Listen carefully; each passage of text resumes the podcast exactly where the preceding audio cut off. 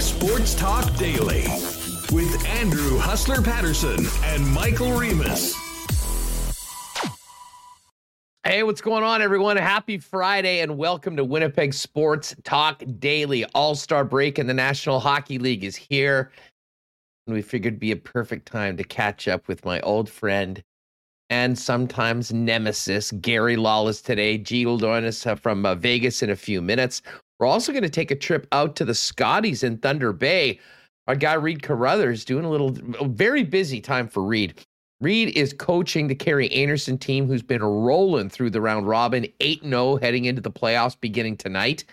And uh, also getting ready for the Viterra Men's Championship along with Mike McEwen and his team next week. So uh, we'll uh, have a quick chat with Reid out in Thunder Bay and set up the weekend with the uh, Scotties. And of course, great performances by some of our Manitoba teams. And then we'll get into more Jets at the All Star break conversation. Friday, that means Kenny Wiebe is going to join us on the program.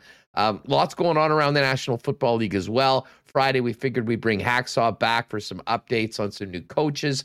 Uh, Kevin O'Connell, the uh, OC for the Rams, expected to be named the head coach of the Minnesota Vikings. Uh, we'll talk about that. And of course, the Brian Flores lawsuit. Can't wait to hear Hacksaw's takes on that. Um, and all before three o'clock, if you're watching with us live on YouTube, we'll finish it up with a big marble race with another great prize courtesy of our friends over at Canadian Club Whiskey. Uh, big shout out to everyone joining us on YouTube, listening on the podcast as well. For you podcast listeners, if you do ever have the opportunity to uh, go on to Apple Podcasts or Spotify, give us a five star rating and a little review. Certainly helps us expand the channel. And obviously, if you're watching this on YouTube, help the boys out. Make sure you've hit that red subscribe button and give us a thumbs up or a like for today's episode. And we always appreciate your comments in the chat as well as on the YouTube replay. Um, a big thank you to the sponsors that make Winnipeg Sports Talk happen every day. We're not here without their support. So if you have the opportunity to support them, we always appreciate it. F Apparel, Vita Health Fresh Market, Culligan Water, Royal Sports, Manitoba Battery, Nott Autocorp, Little Brown Jug Brewing, Princess Auto, Boston Pizza, the Nick and Nicky DQ Group, Canadian Club Whiskey, and of course, Coolbet Canada. Uh, a packed show is upon us. Let's get Remis in here to get things going. Remo, what's going on? You ready for the weekend or what? Happy Friday. Yeah, I'm super fired up. We got uh, NHL All Star Skills competition tonight. Kyle Connor and fastest skater. Uh, we just got the intro music too. He's going to be skating out to uh, Rob Zombie, which uh, I didn't know uh, Kyle Connor was a Rob Zombie guy, but I'm here for it. I'm I'm pumped for that. So exciting stuff right there. Um, he's doing the media rounds, looking good in the jersey. Shout out to the Jets social media, keeping keeping us updated. But yeah, busy. Uh, Olympics are underway as well, but no hockey, no NHL hockey for this couple days. Uh, so uh, there's lots to get to, Huss. Actually, uh, even though the Jets aren't playing. There is. And of course, the Olympics are officially underway. Um, we're going to get Ted on the program next week. And, eh, you know, this is the big issue is trying to figure out how we get Ted on with a, what, a 13 or 14 hour difference between Beijing. But we are working on that. We'll hopefully have Ted at least once, if not a couple times from Beijing. I believe he was going to take in the Olymp- the opening ceremonies last night. So the Beijing Games are officially underway. The mixed curling had already started. Um, I really love the mixed. I mean, uh, I'm a curling fan. I don't really play it, but I certainly love watching it on television. And I had never really seen the mix before last Olympics, um, and really was mesmerized by it. It's very fast paced. The games aren't very long. The ends are the uh, the ends are shorter, uh, and it's a very unique game. So it's been fun to see uh, Rachel Homan and John Morris play so far this week. Uh, they had a big win over the host Chinese yesterday, and they are now at three and one. And then uh, I believe they uh, then finished up their match and went out and uh, took part in the opening ceremony. So Beijing's on. Uh, Canada and Finland are going at it in women's hockey tonight. Um, that should be a good matchup and a bigger test than they had against the Swiss so far. Uh, and we saw some figure skating last night, Remo. It's not one of my favorite sports to watch, although I know it probably is the most popular sport when it comes to television viewing for the Olympics, but should be a good weekend. We can get into a number of different sports with the NHL on ice, regular season on ice for a few days, and of course, skills competition and the three on three game tomorrow. Oh, yeah. And I sorry, people are asking in chat, what was Kyle Connor's song choice. It was uh, "Feel So Numb" by Rob Zombie, which we mentioned Rob Zombie and Mitch Clinton asked Kyle Connor that uh, it's from the video game NHL Hitz 2003, which he played a lot growing up. Great game. I actually just sold my copy on, on eBay a couple weeks ago. No joke. But um, Let, yeah, I, yeah, it sold on eBay. That's right. Uh, uh, lots going on uh, in the sporting. I guess I haven't really started for the Olympics. Has um, you know, usually I'm all fired up. Maybe because we got all turned off once the NHL players, you know, that didn't go through. Uh, maybe or maybe because the opening ceremonies hasn't started yet. It was like this morning. It'll be airing tonight on the primetime show. It's very hard for me to get fired up. You know, the pre-Olympic stuff before the opening ceremonies. I'm unsure about the timing, the timing there. So I'll have to tune in. I've seen some stuff, videos on Instagram. Uh, think, thankfully, they have it on tape delay in the primetime show, right? Yeah, exactly. And, and I will say this: the CBC Olympics uh, format um, for the broadcast is awesome. Um, you know, I didn't want to wait to watch the Homan Morris rink, so I, I fired it up on the computer last night and um, you know so much live coverage of so many events right now. Um, you know, just if it's not on the television, oh. it'll probably be available on streaming. So go to get that. Yeah. Puck handler just dropped a question in the chat about the curling. Hey, I was wondering, did anyone suffer that bad beat on Team Manitoba versus Team Canada uh, Canada yesterday? Us catching 2.5 points, being up five nothing and losing by three. That was a crazy game. Um, they had a five spot in the second end and looked like they, and it was such an important game for the Zacharias rink. They needed to win to avoid a tiebreaker. Um, but there's a reason why the Einarson rink is the back to back Canadian champions and looking for a three-peat, little bomber esque, if you will. Um, they ended up scoring four and coming back and only allowing one more run, uh, one more run, one more point for the rest of the matchup, and uh, ended up finishing at a ten and seven which sucked because that meant that Mackenzie Zacharias had to go up against Kerry Galusha this morning in a tiebreaker match. And unfortunately, the Zacharias rink was ousted and bounced from the tournament. But those young women have such a bright future. We'll talk to that with about that with Reid Carruthers in Thunder Bay in a little while. Um, disappointing end to the tournament. They did hit the over four and a half though. For any of you that backed them early on for the uh, the win total, but it was disappointing. I mean, I didn't have the rock line puck handler. I did, though, have a plus 111 bet on them to qualify for the playoffs. That didn't happen. Uh, but Remo, our Tracy Fleury rink to finish top three at plus 171 is looking pretty darn good with Fleury back in the fold after Selena Njegovan was so good filling in at skip over the course of the week for Fleury. And uh, as I said, we'll talk about this more with Reid coming up. But the Einarson rink, 8 0, first place on the one group. Fleury rink, eight, seven and one, losing their first match and then running seven and zero. Oh. Um, I have a feeling we're going to see not one but maybe two matchups between these top two Manitoba teams in the Page playoff, and then hopefully in Sunday's final, and keeping that Canadian championship right here in the uh, province of curling. Yeah, Manitoba women's curling absolutely uh, dominant. You got Jen Jones at the Olympics as well. So uh, we are tuned in uh, to the Scotties. And yes, you and I did uh, put a little bet on Tracy Fleury to finish top three. Got to take advantage of well, uh, those odds, Huss. You're getting me into the, curling here. Well, the only thing was we jumped on that without knowing that Tracy Fleury had COVID. Yeah. So at that point, we're like, oh, now we know why we were getting such a crazy number on them. That being said, it's all worked out. And uh, uh, essentially, they would need to if they win tonight it's it's somewhat confusing there's an extra game for the playoffs uh, their playoff games happening right now. And then the Fleury rink and the Einarson rink will play tonight at 6 p.m. our time. And a win puts them into the 1 2 game. Um, so, anyways, we'll, we'll, we'll figure it out and we'll talk to uh, our guy, Reid Carruthers, who's coaching the Einarson team coming up a little later on. Remo, while, while, we're talking with this, can we just go back to this list of music for the teams uh, for oh, the NHL sure. players? Yeah, yeah. Uh, because yes, Kyle Connor's at the top of the list with "Feels So Numb" by Rob Zombie. Here's some of the other interesting choices. Yeah. Adrian Kempe, uh, you know he can DJ my party. He's going with "Forgot About Dre" by Dr. Dre and mm. Eminem, and Rosa Parks by Outkast. Uh, Evgeny Kuznetsov, "Astronaut in the Ocean" by Masked Wolf. I have to admit, I'm not familiar with that one. No, I don't know. I don't know that one. I think Kempe is getting ready for the Super Bowl in LA um, next week because uh, Dr. J will be at the halftime show.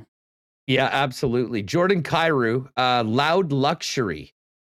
he, I think that Jordan Kyrou must be a club guy, EDM Yeah, I- guy. I think that's some uh, that's some I- dancing, dance I music. was I was curious how many guys you know you'd have you have country guy here Jack Campbell with uh, Zac Brown band that that's country right Uh, yeah, yeah, that it's would like pop- technically be like- yeah.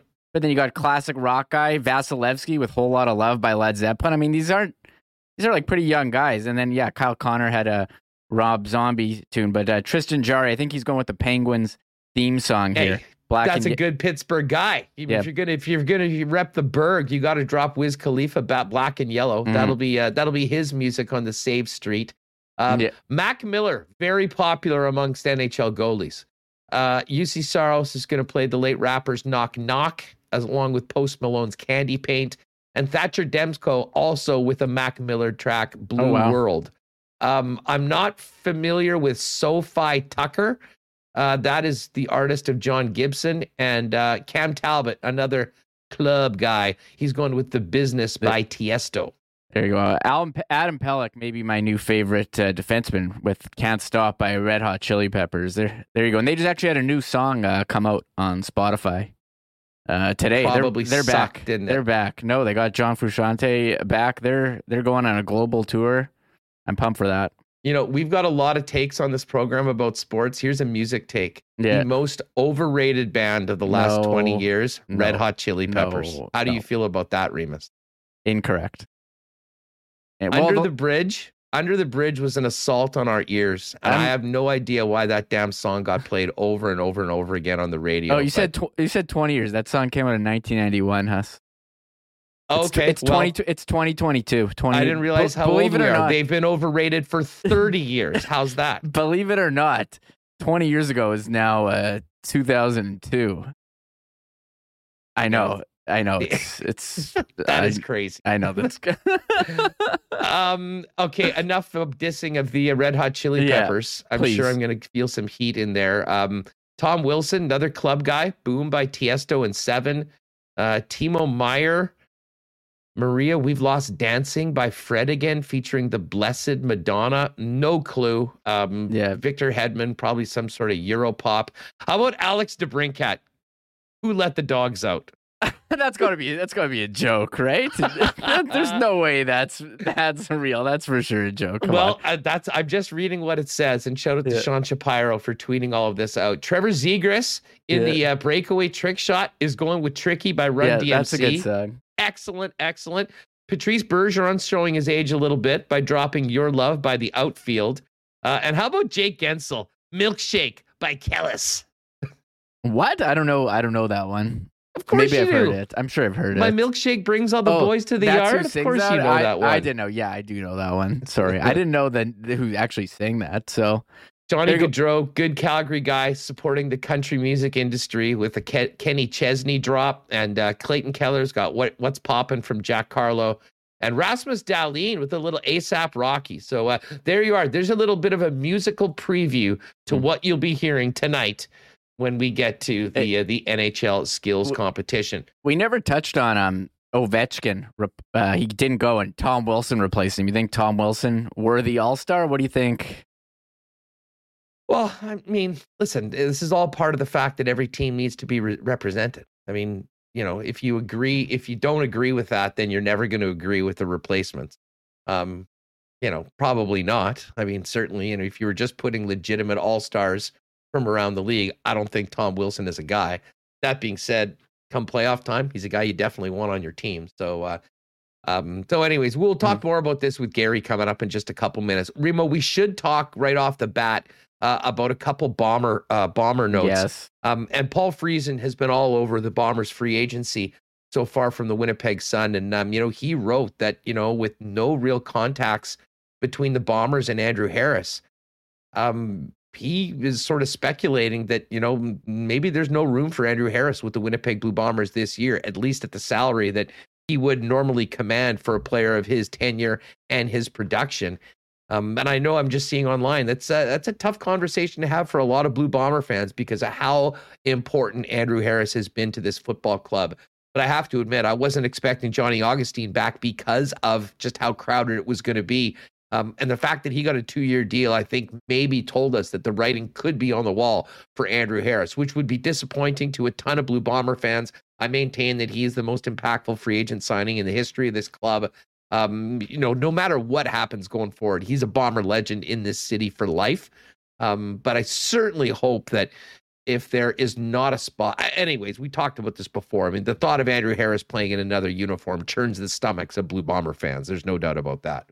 Yeah, I'm seeing a lot of people, you know, on social media. You know, we posted the story. It's getting a lot of the sad emoji on our Facebook page, and you know, seeing people on you want them. But I think um, you know, you look at a team, and I think it, it makes sense to you know, if he's going to command the salary that he was at before. I mean, you have Augustine now on a two year deal. He's back. It sounds like they're talking about Brady Oliveira and Paul Friesen references in this article that Kyle Walters spoke a couple weeks ago that it was going to be difficult to bring back all three of those guys. And it sounds like, you know, they, uh, Augustine's back, Oliveira, they're talking. No contact with Andrew Harris. So I think we have to be prepared as to that. Andrew Harris is, you know, we could have played his last game with the Bombers in the Grey Cup.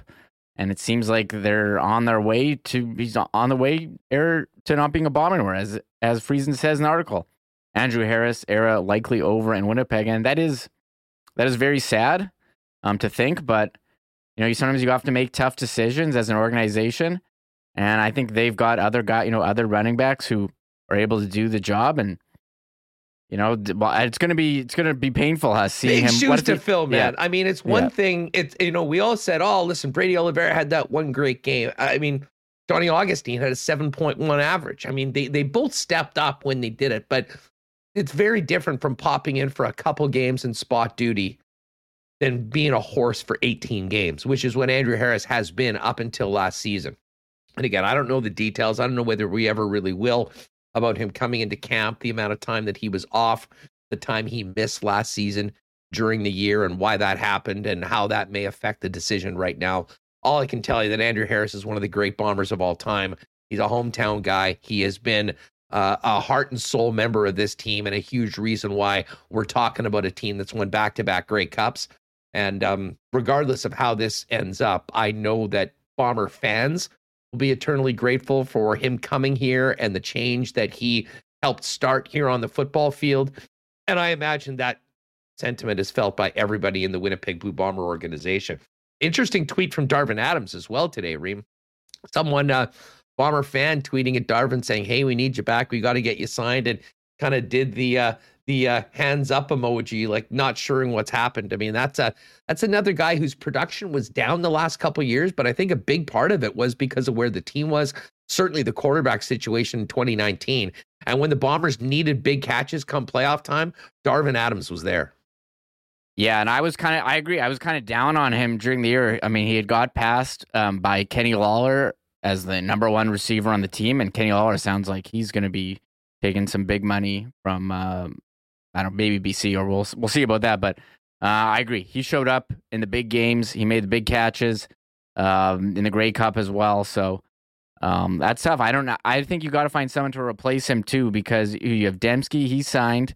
Uh, Rasheed Bailey brought back and Drew Wolitarsky. Who's going to be the other big dog? I was looking at the receivers on the list. Like, did you bring in Brandon Banks, uh, Derel Walker, Duke Williams, um, Ellingson, Ellingson? Yeah, I'm not sure what you do. So there are some, you know, good receivers available, but um, we'll have to wait and see what happens. I believe it's Monday. Uh, free agency opens. Um, yeah, busy week Real- next week in the Canadian Football League. And by the way, if you missed yesterday's show, uh, do us a favor, go back to the YouTube or the podcast. YouTube maybe would be the best for this because we had Rasheed Bailey on. And honestly, we've had the privilege of, you know, interviewing hundreds of people, thousands of people on this show, on our old show. That was one of the most fun interviews. And Rasheed Bailey is such a unique dude. The energy and passion he brings to everything, including just jumping on with us yesterday on Sports Talk Winnipeg. Um, had a lot of people talking, amazing feedback on it. If you're a Bomber fan, you're definitely going to want to watch that from yesterday's episode of Winnipeg Sports Talk. So we are going to. Oh, Ken's coming on early. Yeah, I I um oh. I think I texted him like a Monday. I said 125, so we can do the other ones after. Yeah, yeah. Okay, so we'll change this up a little bit. So this is how it's going to work. Ken Wiebe's going to join us in just a few minutes. Um, and then afterwards, we'll go to Vegas. We'll go to talk to Gary. We'll go to Thunder Bay to talk to Reid.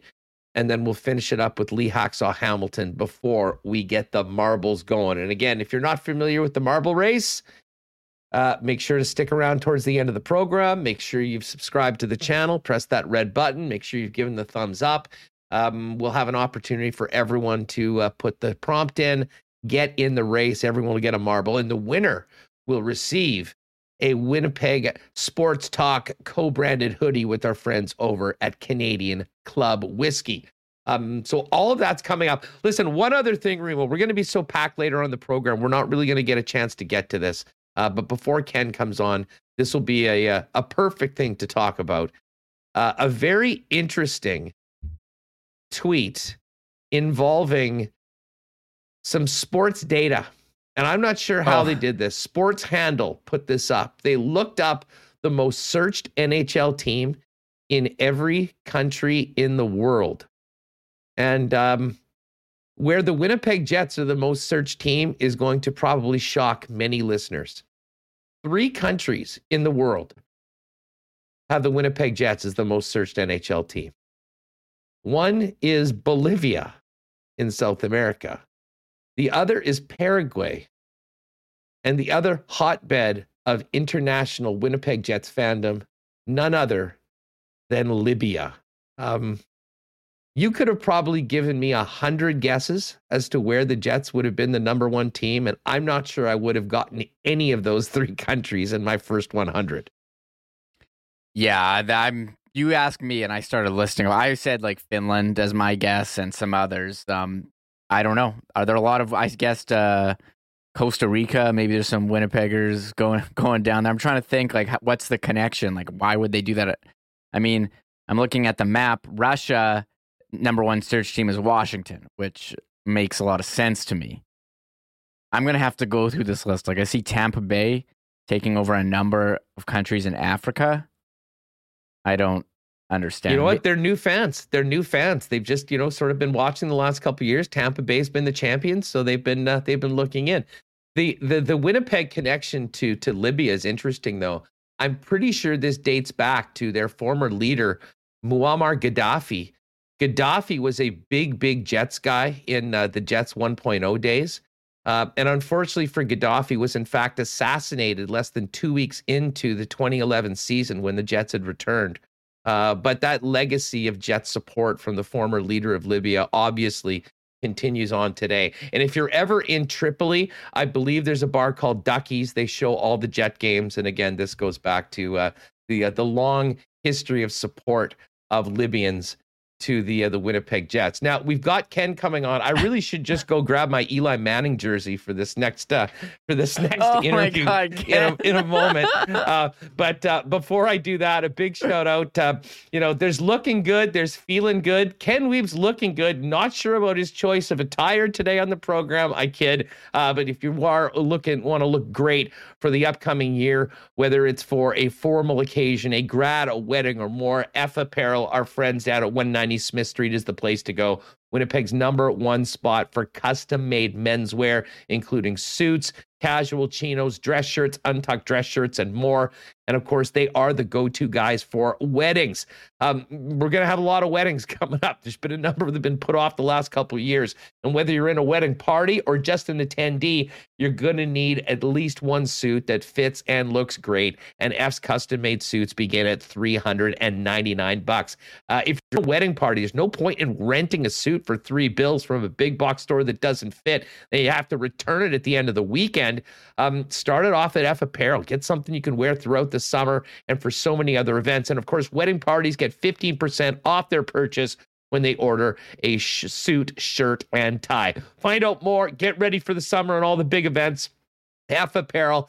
Talk to them online, fephapparel.com or see them down at 190 Smith Street. Uh, it's Heart Month, and every month should be heart month to be honest with you especially as we get a little older. You want to uh, be around as long as possible um, and the heart's a big part of that. Um, we're talking about things to help your heart vitafel health fresh market is the place to go. You can stock up on your heart healthy supplements and foods at vita health and also enjoy great prices on Winnipeg's best selection of natural and organic supplements, beauty products, and groceries. Not to mention delicious lunch options with Vitamarket salads, soups, and sandwiches ready to go at all of these seven Winnipeg locations. And if you can't make it into the store, visit the website at myvita.ca to shop online or schedule delivery at with Instacart. Uh, you can join the exclusive Vita VIP list. Just text Vita VIP to 1 877 630 1970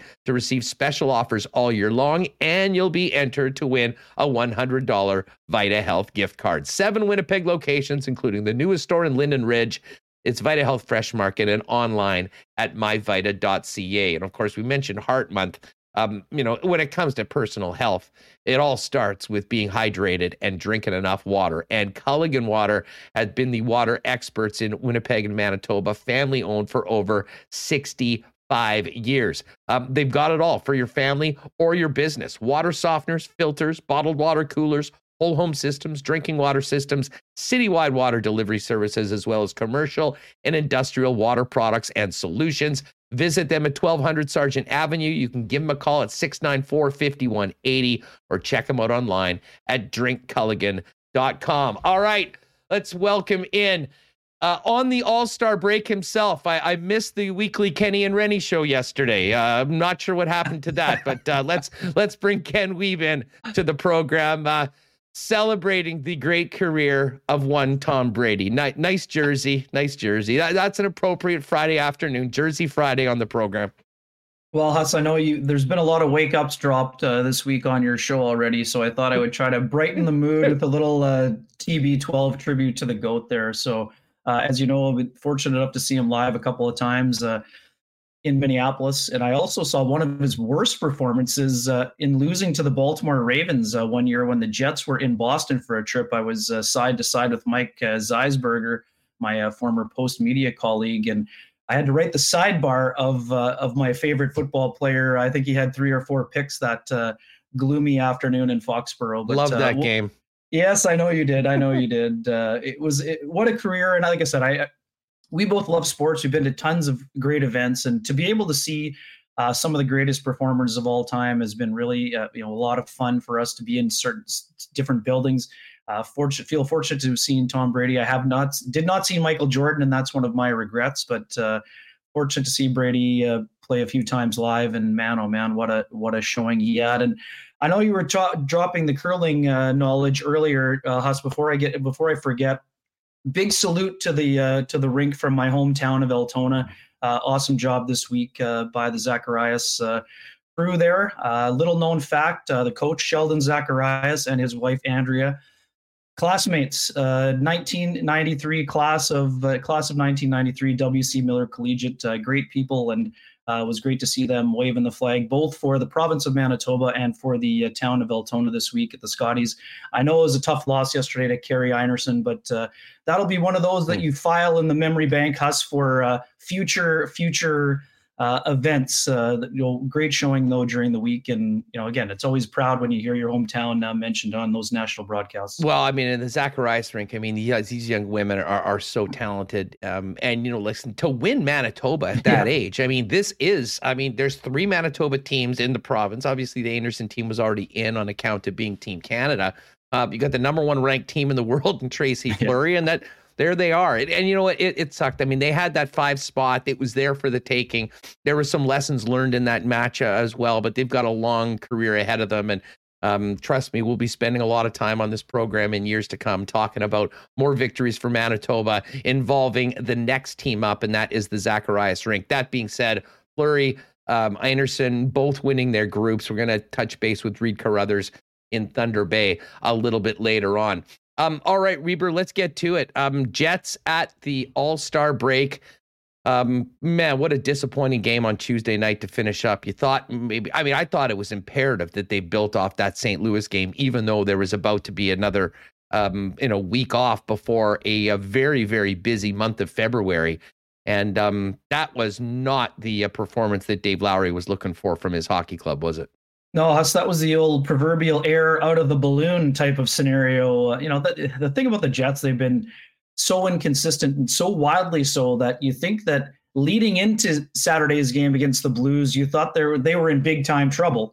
Uh, let, then they pr- pull out one of their best performances of the year, only to follow it up with the proverbial two steps backward uh, in losing to a Philadelphia Flyers team that had dropped 13 of the previous 14. So uh, you know, all the cliches are out now, Huss. The old soul searching time. I mean, we know that most players got away from the arena, try to refresh and get rejuvenated. But man, oh man, that that is an awfully big stumble to go into the break on, and it only made the task uh, all that more challenging. You know, uh, here was a team that looked to maybe have a chance to be still within striking distance. Instead, uh, the out of town scoreboard was not kind to the Jets either, Huss, and all of a sudden they're hmm. staring at a nine point deficit uh, with basically five teams you have to hmm. pass in order to get into that second wildcard spot. Uh, very disappointing effort.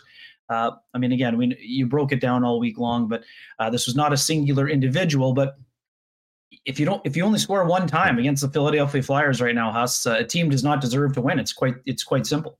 What uh, what did you think of what Paul Stastny had to say after the game? Um, you know, I, I was sort of taken aback, and you know, he is the conscience of this team, and you know, it sort of seems like you know, unfortunately for Paul, he's the one that's getting asked for and getting rolled out when the hard truths need to be said. Um, his parting shot, if you would say, at the club, um, with some guys not showing up for games, I think was was really telling about um, you know, where this team's at and um, their predicament heading into 40 games in 81 days, really with their playoff hopes on the line in game number one.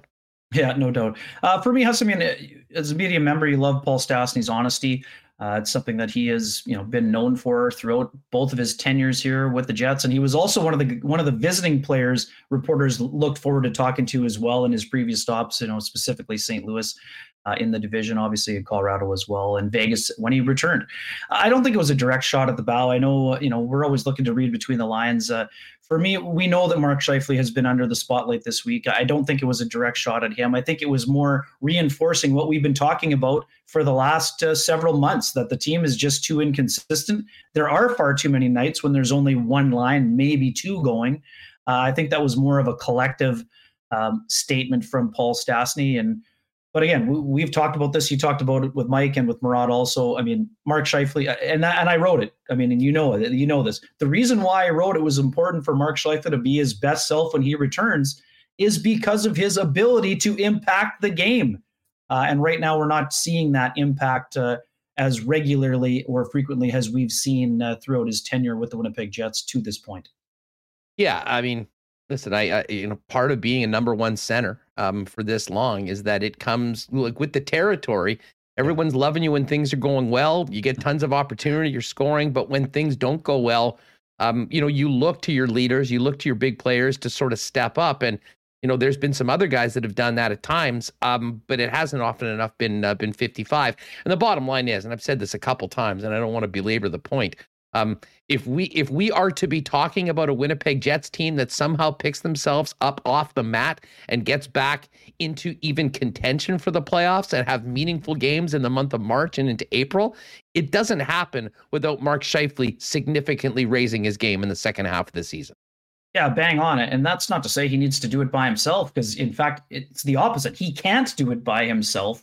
Uh, he needs to be a big part of the solution, though, Huss, right? I mean, that's the biggest thing with Mark Scheifele. When you're one of the players with the most ice time and most responsibility, uh, you know, there is a great responsibility that is attached to that. So, and that's the other part that, I mean, I, you know, I wasn't going to go crazy and, you know, try to point the finger at Mark Scheifele either, but you're right. If this team gets back into it, it will be because Mark Scheifele has a big hand in it. And then he gets back to being that point per game productive player you see his effort level increase in both ends. And I think that's the biggest thing that has stood out. The sort of there have been times where the engagement level is not at the requisite level right now for Mark Scheifele, and we all know this, right? Huss, the COVID fatigue is a real thing. Uh, we don't know the full impact of COVID, even for those players who uh, didn't have many symptoms. There are a lot of things going on in a lot of people's lives that we are unfamiliar with. Uh, but the fact of the matter is, Mark Scheifele is one of the most important players on this Winnipeg Jets roster, and he needs to perform at that level for this team to have a chance. I mean, it's the same way as when we were talking about Connor Hellebuyck a week earlier. I mean, it wasn't to say that Connor Hellebuyck suddenly isn't a isn't a good goaltender. He just isn't playing at that superhuman level that we've seen previously. And that same thing applies to Connor Hellebuyck. That applies to Mark Scheifele. If this team is going to make any noise and, like you said, even get themselves back into striking distance of contention, Connor Hellebuyck needs to play at a higher level than he played at in the first half of the year. That's a simple fact. That's not to say it's his fault the Jets are where they're at either, because it's not. But he has to be part of the solution in order for this team to get back to the levels of expectation that was expected of them going into this year. It's not just, and this is not a media creation, Huss. This is not a Winnipeg media overvaluing the Winnipeg Jets. Folks in all markets saw the Jets' improvement, and you know this better than anybody. You guys flew the offseason banner, right? Because of the off-season moves that were made. Right, exactly. so, I mean, it's so interesting and fascinating to me. And I get it. I mean, folks, uh, this is not a sunshine and rainbows segment either. But I mean, the folks saying the season's over, well, there are 80 points available. So the season is not over for the Winnipeg Jets unless they continue to play in the second half the way they did in the first half, which was wildly inconsistent and not putting the type of stretches together that are required to go on a run beyond four games or to win eight out of 10. Uh, and this is, like I said, I'm not here to tell you the Jets are a lock to make the playoffs. They are an absolute long shot right now. But the only people that can do something about that is those players that Kevin Cheveldayoff challenged privately, then publicly when the coaching change was announced on December 17th. And I can't wait to see how this group responds because, uh, as I wrote, this what happens over the next, let's say, six to eight weeks could have a massive impact us on the personnel that are going to be wearing Winnipeg Jets jerseys beyond the trade deadline and you know into the summer when some of those other decisions are going to have to be made. Yeah, there's no doubt about it. Listen, uh, doing the math, I mean, with that loss against Philly, the team's one game above NHL 500 um, going into the break. You're more, you're into the second half of the season. NHL 500 gets you 82 points. In the West right now, it's probably going to take 95 points, maybe 96 points to make it in. So, I mean, I'm just doing the math here. You're basically talking about 53 points you're needing to get in these final games. That's going 24, 11, and 5. Um, eliminating the regulation losses is a must. That hasn't been a strong point to the Winnipeg Jets, even and even when they've been getting to OT for a team that has so much talent and a goalie like Hellebuyck, the results haven't been there, and that's you know probably another part of the story with maybe not being four or five games above it as opposed to one. When you look at this club, let's talk about Dave Lowry, first of all. I mean, Dave Lowry's in a unique situation. He's the interim coach. What do you think Dave Lowry's doing right now? And what will his focus be when he gets his team back heading into that game against Minnesota to start the, um, well, the busiest extended stretch of hockey I'm sure any of these guys have played? Yeah, I mean, to be honest, the, the, bulk of the work that Dave Lowry's done systematically has already been done during their, you know, basically training camp schedule that they had in the month of January. Uh, we know that with 40 games in 81 days, practice time will be at a premium, and the rest quotient is going to be more important than getting guys on the ice for a 22 minute workout where you're working through some structural things or special teams. So, uh, you know, I think Dave Lowry has been put in a, you know, in a challenging spot, but Dave Lowry's been waiting his whole life for a chance to be the NHL head coach. He knows better than anybody that the way the team performs in the second half will ultimately determine his own future with this organization. So uh, there's plenty of motivation there. Dave Lowry uh, never looked for the short path, Huss. I mean, this is a guy that, uh, after being the Cal- Calgary Flames captain, was sent to the Saint John Flames in the American Hockey League uh, in his late 30s or mid 30s and found a way to get back to the NHL and then was part of the team that made the Stanley Cup final. So uh, Dave's not going to just throw his hands up in the air and say, "Ah, oh, you know what? Gave it our best shot," you know, uh, and it's too bad. Uh, hope it works out next time. I mean, this is a guy who wants to put a stamp on this team with the way that they play and how they respond. Is ultimately could determine his own future. So.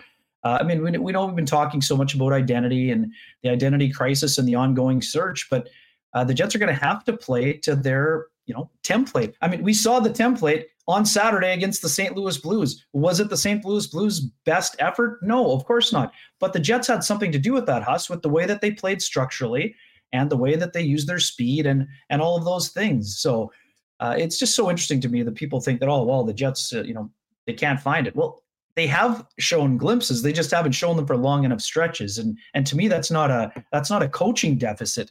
Uh, if the coach was able to get them to play their best game of the year, why would now he suddenly forgot how to coach when the Flyers beat the Jets on Tuesday? I mean, to me, that's just absolutely ridiculous.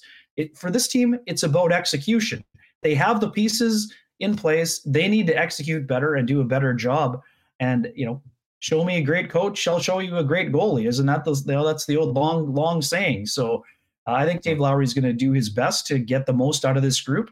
Uh, whether that means tough decisions in terms of ice time allotted, uh, we'll have to see. And Huss, we know, I mean, we know there are big choices coming on the defense side of things. And we know that Ville Heinola has been under the, you know, the microscope all week long. Uh, and again, I'll quickly weigh in. I, you know, I think Ville Heinola took a massive step forward in that game against the St. Louis Blues. Um, and I'm by no means pinning the loss against the Flyers on Ville Heinola. But Huss, you talked about it. Regulation losses are one thing the Jets can't have right now. And part of that play contributed to a regulation loss. So, I mean, he has to share the responsibility on that. There was a, you know, the pass from Dubois was a little bit too high. Here's the thing I know everyone spent their time talking about the give and go element and the eye contact made with Pierre Luc Dubois. That was there. But there was no communication between Jansen Harkins and Ville Heinola. And that's why they both ended up in the same spot with neither one of them filling the high gap lane. So and again, it's tough to have that nonverbal communication, Huss, when you have barely played together. I mean, Ville Heinola and Jansen Harkins haven't played together. I mean, if they've been playing together for 20 or 30 or 40 games, does Harkins naturally fill in up high? Maybe, but uh, the big thing was the situational awareness. And a lot of people are right. If the Jets are down by a goal, you absolutely jump up into that hole and try to tie the game. But in a game that they had to get at least to overtime to get a single point, the timing wasn't great for what transpired. And like I said, I'm not here to blame Ville Heinola, but that's part of the growing pains and the learning process of guys adapting to the National Hockey League. And I also, as I pointed out on the postgame show, you can totally understand why Ville Heinola is trying to be aggressive in that situation. This is a guy who wants to stay in the lineup, and the best way to stay in the lineup is by making plays. So he tried to make a play. It just the timing of the play. It just a combination of all three items where each player can share a bit of the responsibility they kind of conspired against him. But to me, I mean, you want to see more of him. Ville Heinola is showing glimpses of the great player that he can be. I've said for a long time, and for folks getting confused, I think Ville Heinola is going to be a top pairing NHL defenseman. But there are parts of his game that need to be improved, like there are for any 20 year old player. So whether he's going to get those, and again, for the folks freaking out about Heinola being returned to the Moose so he can play two games on the weekend, those are the same folks freaking out why he's on the taxi squad and as mm. a healthy scratch. He needs these games. It doesn't mean he's been banished to the minors for the rest of the season. It means he's getting two extra games for his development. And again, we'll see what happens with the defense corps first on terms of health and in terms of how much Heinola plays in the second half. But I think there will be ample opportunity for Ville Heinola to continue to play NHL games in the second half. That was quite a trip to the Sorry. buffet. Take a take take a breath. Um, hey, listen, l- let's go back to Lowry for a minute because I mean, and you correctly said, um, you know, this is about execution. Um, I'll I'll say this about you know the great coaches, and I know this is a real difficult situation. And I'm not. Please don't take this that I'm putting this on Lowry. I'm just talking about the challenge that he has where we're at right now with 40 games left. I mean, the one thing that great teams do is that they show up each and every night with consistent efforts, and that has been probably just simply, if you want to talk about the most concerning thing, and has been how the Jets can look great one night and then have stretches where they and key players are not engaged, not doing what it takes to win every night in the National Hockey League.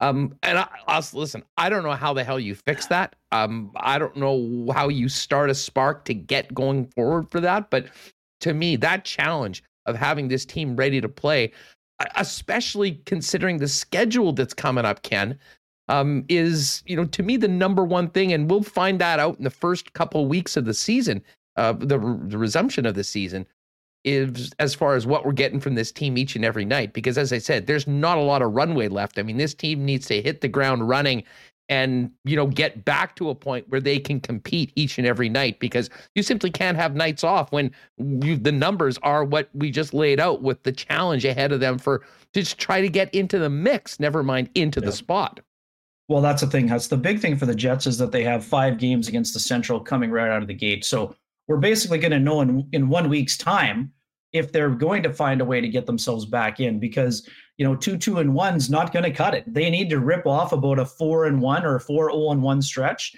And if they don't do that then it's going to get even tougher. And Huss, you're right. I mean part of the coach's responsibility is having his team ready to go but i think it's on the players to be ready also Huss, and they're you know how the jets manage this next stretch they'll either have a great chance to get into a rhythm playing every other night and having seven back to backs, or the tank's going to be empty before they have chance to refuel. Essentially, Huss, right? So, I mean, there's no doubt the coaching staff is is not happy with where the Jets are at. They're going to be trying to look for solutions, and this goes back to our point from earlier on, Huss. I mean, you're right. The Jets haven't had been consistent, but they had the same team had a nine one and three stretch after starting the year with two losses. So you know, before a Connor Hell or Connor McDavid, you know, broke open the game with that crazy one on three move and scored. And then the Jets were not able to win the game in overtime during the penalty to McDavid. Um, so, I mean, it's super interesting to me. And, and this, again, this is, this is going to determine a lot about what the Jets are going to do moving forward. I mean, if the personnel is not up to the challenge, then the Jets management team is going to have to look at some other ways of trying to to trying to get better. I, I don't think for one second the Jets are rebuilding, and I've seen that uh, suggestion on the timelines. The Jets should you know tank the next two years so they can try to get a top five pick and then maybe get Bedard. No, no, this is not happening. This is a team that their best players, their core players, are locked up for deals that expire uh, after two more seasons after this one. There are players that are extended beyond, but this is their group they need to maybe potentially rework that group but they're not going to be uh, tossing in the towel uh, after the pandemic where an organization hasn't been able to have fans and say you know what try to be patient here uh, let's try to roll like they are in ottawa with less than half the building being full that's simply Huss is not happening. And I know I, I, know it's not you talking about Lowry. I'm getting the same DMs as you do about, oh, this is just an extension of the Paul Maurice coaching staff it's not really that at all. I mean, and for the folks saying that Mark Scheifele should be, you know, benched, well, he has been sat down. His minutes are. It's not just an automatic that Mark Scheifele plays 22 minutes. So if you don't think it takes some, uh, you know, uh, Pedro Serrano cojones to take to shave four to five minutes off a star player's ice time, then I suggest you take a little, pay a little closer attention to how things work in the NHL. Uh, there's not a lot of coaches saying to the uh, you know highest paid center, uh, you know, I'd like you to play about four minutes less. You know, uh, it's not like the old days where a guy can say, you know what, you know what we'd like to do. Uh, why don't you take a take a night off, sit in the press box? I mean, the Jets don't even have enough primary scoring, let alone secondary scoring. So sending it out of the press box, it's not like the old days. It just isn't. It, players don't respond to that type of behavior. They can respond to a reduction of ice time, but it's just not going to happen. I mean, do you remember Dale Hawerchuk ever being sent to the press box? Of course not. I mean, come on, let's go. Yeah, you know, uh, uh, you know, the message sent, uh, and whether it was even a message or whether Dave Lowry was just trying to win a hockey game and knew he had a better chance of doing it with 55 on the bench than on the ice. Um, everyone noticed it. Everyone saw it. I mean, it was two games in a row as well. I mean, exactly. the Vancouver game, the game was sort of lost, and I think he just kind of figured, hey, I'm going to play some of these guys that haven't been playing as much, um, and we'll move on to the next one the St. Louis game was the one that everyone was paying attention to because that was a close game. Scheifele was out there and made an egregious, careless error that ended up uh, almost getting the Blues back into a game, and he got bailed out by Eric Comrie. So, all that being said, Ken, his team's going to get back at it against a real good Minnesota team on the week uh, on Tuesday. Uh, they got a ton of games over the next, you know, well, the 80 days or 81 days, whatever it is. But considering the hill to climb, I would say that these next first week, the first few games are going to be imperative. I mean, if they start off 0 and 3, we can pretty much turn the lights out. If things don't go well in the next two, three weeks, I mean, we'll still be in the month of February and the season essentially will be done. What what happens then? Um, and how concerned are you that this team just completely bottoms out? Yeah, to me, Huss, I, I don't, I don't see that happening. I think uh, you know, if you look at the way that the group is playing, I mean, yes, I understand. Like what if gonna... they, what if they have two months left in the season with nothing to play for? Well, that's uh, again, I would make the argument that there is going to be something to play for because it's going to be determining which city you're going to be playing in during that time. Uh, I don't see this group bottoming out. I think there uh, are too many players that care too much and have invested too much in order to kind of roll over and just kind of become a doormat for their last you know 30 plus games. I just don't see that happening. Uh, it, it, the group is very talented. Again, I expect Connor Hellebuyck to come back from this break refreshed. Uh, I think he's going to. He we know the Jets are going to lean on him. He's a workhorse who loves work, so he knows. You know, he's been talking about the urgency level probably longer than anybody on the roster. So I expect him to be ready. I mean, Eric Comrie showed what he can do in relief after. That's the toughest thing to ever go through. I mean, not many goalies have to go two months without a start in the NHL level. And oh, by the way, we'd like you to start that game against one of the hottest teams in the NHL in terms of how they've played on home ice. So the other part too, I mean, guys know. And I mean, if guys are frustrated, they're going to want to show what they can do. There are going to be guys lower in the lineup that are trying to nail down spots for uh, you know the next coach, whether that's Dave Lowry or someone else who comes through an exhaustive search. So, uh, you know, the Jets really miss Nikolai Ehlers. I don't think we talk about this enough. Um, again, but this isn't about one player. It's about the collective group try, sort of trying to perform at the at the highest level. I mean, if the Jets don't get out of it, they have to now. You know, before we've talked about this before. If the Jets are knocking on the door or in a playoff spot, you know, they're using their UFAs as self rentals. But if the Jets are not in a playoff spot by March 21st or or earlier, you know, now the bidding for Paul Stastny and Andrew Copp is open, and the Jets are going to have to kind of try to either look to you know get some of that draft capital back, or probably to me, us, what's more important than draft capital, given where the window is, they need players under contract or team control that can help them be a better hockey team moving forward. I mean, Sean Reynolds and I've been talking. Well, Tampa would probably love to add an Andrew Copp. I mean, you know, some teams can't because they're an LTIR. But I mean, but if you're the Jets, you know, do you want the 31st pick in the draft? Or would you rather have a Matthew Joseph, right? A guy who's a young, up and coming middle six forward under team control. So uh, we're gonna have to kind of weigh some of those things. And and what's the market gonna be like, right, Huss? I mean, everyone's talking. Well, you should be able to get a first round draft pick. Well, the last couple of years, there haven't been a lot of first round picks tossed around, but sometimes in a Mats Zuccarello situation, it's two seconds. I mean, two seconds are nice, but the Jets need guys that can help them immediately and especially in the next two seasons. So I do think they'll be having their eyes open for draft capital, but I think that they're more likely to be looking at players that can help them uh, in the shorter term. And, and and also too, I mean, we talk about identity. I mean, look at the Minnesota Wild after Marcus Foligno got there. I mean, every team in the league would like to have a Marcus Foligno or a Tanner Jeannot, but like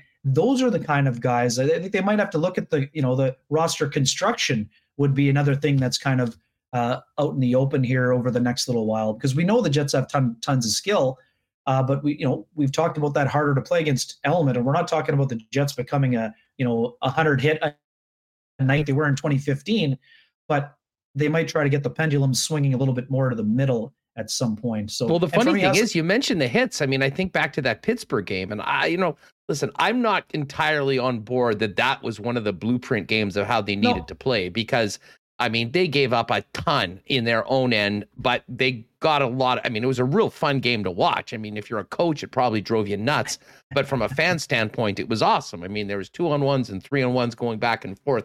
The one thing that they did in that game was lay the body on Pittsburgh at each and every opportunity. Um, but then in other games, that's completely missing. And listen, I know we talk a lot about Scheifele and where the top six is right now because of the discrepancy in the production between the two lines and the struggles that he's had along with Blake Wheeler. But the other part of it is that, you know, we talk about the team trying to be tough to play against. I'm not sure the bottom six has been tough enough to play against. And I certainly know that they haven't gotten anywhere close to the production that they need if you want to be a deep team, you know, in the National Hockey League. I mean, there's been nothing from that bottom six, and that has to be a big concern because, um, you know, and frankly, it exacerbates and really increases the pressure on a guy like Scheifele to do a lot more right now, Ken, because right now, if the number one line isn't scoring and Scheifele's off, I mean, the Jets aren't scoring goals. Yeah, and that's been a big time problem, Huss. And, and that's why, too, another one of the things that you and I will both be watching coming out of the break. Where does Yevgeny Svechnikov factor in? We know he's had stretches where he's been a very good player within the top six. Now he's also at a stretch of time where he's either on the fourth line or a healthy scratch. So uh, here's How did we get there with him? Like, did you know? Like, do you know why that is? I mean, is that because uh, I'll be honest, that's one of the more surprising decisions um, that we've seen under in the Dave Lowry era, and that we saw a lot of good things from Svech so far, and he's done a lot of good things. And there's been some tough times where he hasn't even been in the lineup, and it's not like other guys are just playing so well they can't take him out. No, for sure, Hassan. And that's the thing. I mean, he was hurt, I think, in, in Lowry's first game, right? That game against the Washington Capitals where he kind of got tied up and he had the knee issue. Um, and again, is it has he not been the same since? It's it's hard to tell because he hasn't had enough a lot of ice time to really make a you know strong. But they've said that he's been good to go. No, like no, a I, lot of other times, hey, these guys are hurt; they'll be back. They've made a point of saying, oh, he could play, but he hasn't. No, I understand that, and he said that as well. I just wonder, like he was at a stretch where even at that time, uh, you know, I think that he'd be a really good fit with Adam Lowry on that third line. I think, right? But who's how are the lines going to be constructed coming out of this once Ehlers is healthy? I mean, there's a lot of big ifs for the Jets. Uh, we know that Dave Lowry's liked Austin Poganski's physical side of his game, right? You talk about the element that's been lacking. Well, he's given that line a bit of an identity, but there hasn't been a lot of uh, offensive production attached to it. So, uh, and there too. I mean, again, I know people think that I'm just beating this drum, but I mean, if David Gustafsson's ready coming out of the break, I still think that he can help improve the fourth line. I mean, we know Kristian Vesalainen needs to get going. Two goals and three points is not going to cut it. Um, so, yeah, I agree. That bottom six needs to get going. Uh, it hasn't gone for the majority of the season. And then compounding the problem, Huss, at the start of the year, the Jets were getting all this offense from the back end. And now that's kind of dried up completely as well. Now they went from kind of being involved to kind of being one of the, you know, I think they're among the lowest scoring teams in terms of defense points in the entire NHL. So it's one thing that if you can have a, you know, we know it's not as dynamic a back end as when it was Byfuglien, Trouba, and uh, and Tyler Myers on that side, but uh, they need a little bit more from there. We've seen a little bit more from Nate Schmidt. He's got a little bit more of a promotion to the top power play unit. And the other thing, Huss, too, that I touched on this in my CGOB column uh, this week.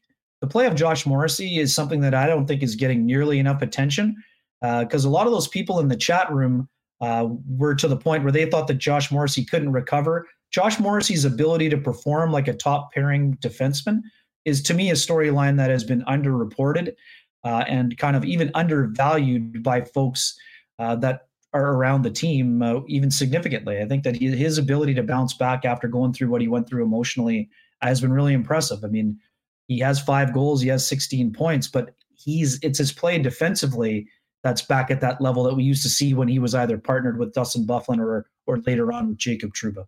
Kenny Wiebe is uh, with us. Uh, make sure you subscribe to the Kenny and Rennie channel. They'll uh, be back uh, on the air after Tuesday's game. Final one for you. We do expect to hear from Chevy, uh, Kevin Cheveldayoff, Jets general manager, early next week. Um, what do you think he's thinking about right now? What do you expect him to say come uh, up? And and and listen, I know there's all the jokes. Chevy doesn't really say much. He's had quite a bit to say and was quite honest, maybe more so than ever before when Paul Maurice left. We haven't heard from him since then, and I can't imagine he's liked what he's seen from his hockey club over the last month and a half. No, you talked about it with Mike too, right? I mean, it's tough to say, and I agree with you. I think that he was a little bit more forthcoming on that interview on December 17th as well. But I mean, does the fact that he did publicly challenge his players and now that they haven't responded, does that make him reluctant to be forthcoming? I, am I'm, I'm very curious to see how how things go and, and in terms of what he's going to say. I mean, um, and you touched on it, Huss. I mean, the Jets' biggest issue going into the season was defenseman depth. The general manager went out and, and attacked that problem or shortcoming.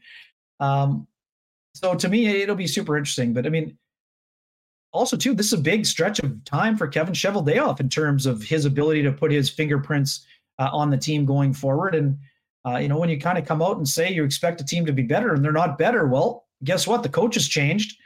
Uh, we know last year he pulled the trigger on a blockbuster deal involving a foundational piece in in Patrik Laine, and for a draft and development franchise to send two first round draft picks out the door, that says something about their commitment to trying to win. So, uh, I mean, again, the next thing after a coaching change, Huss, is a is a player change, and that results in trades. So, uh, if I'm a Winnipeg Jets player, uh, I think that I need to come back strong, knowing that your future is kind of on the line. And in some ways, some folks might think that Kevin Cheveldayoff's future could be determined in this next stretch of time as well, in terms of how he handles things going into the trade deadline.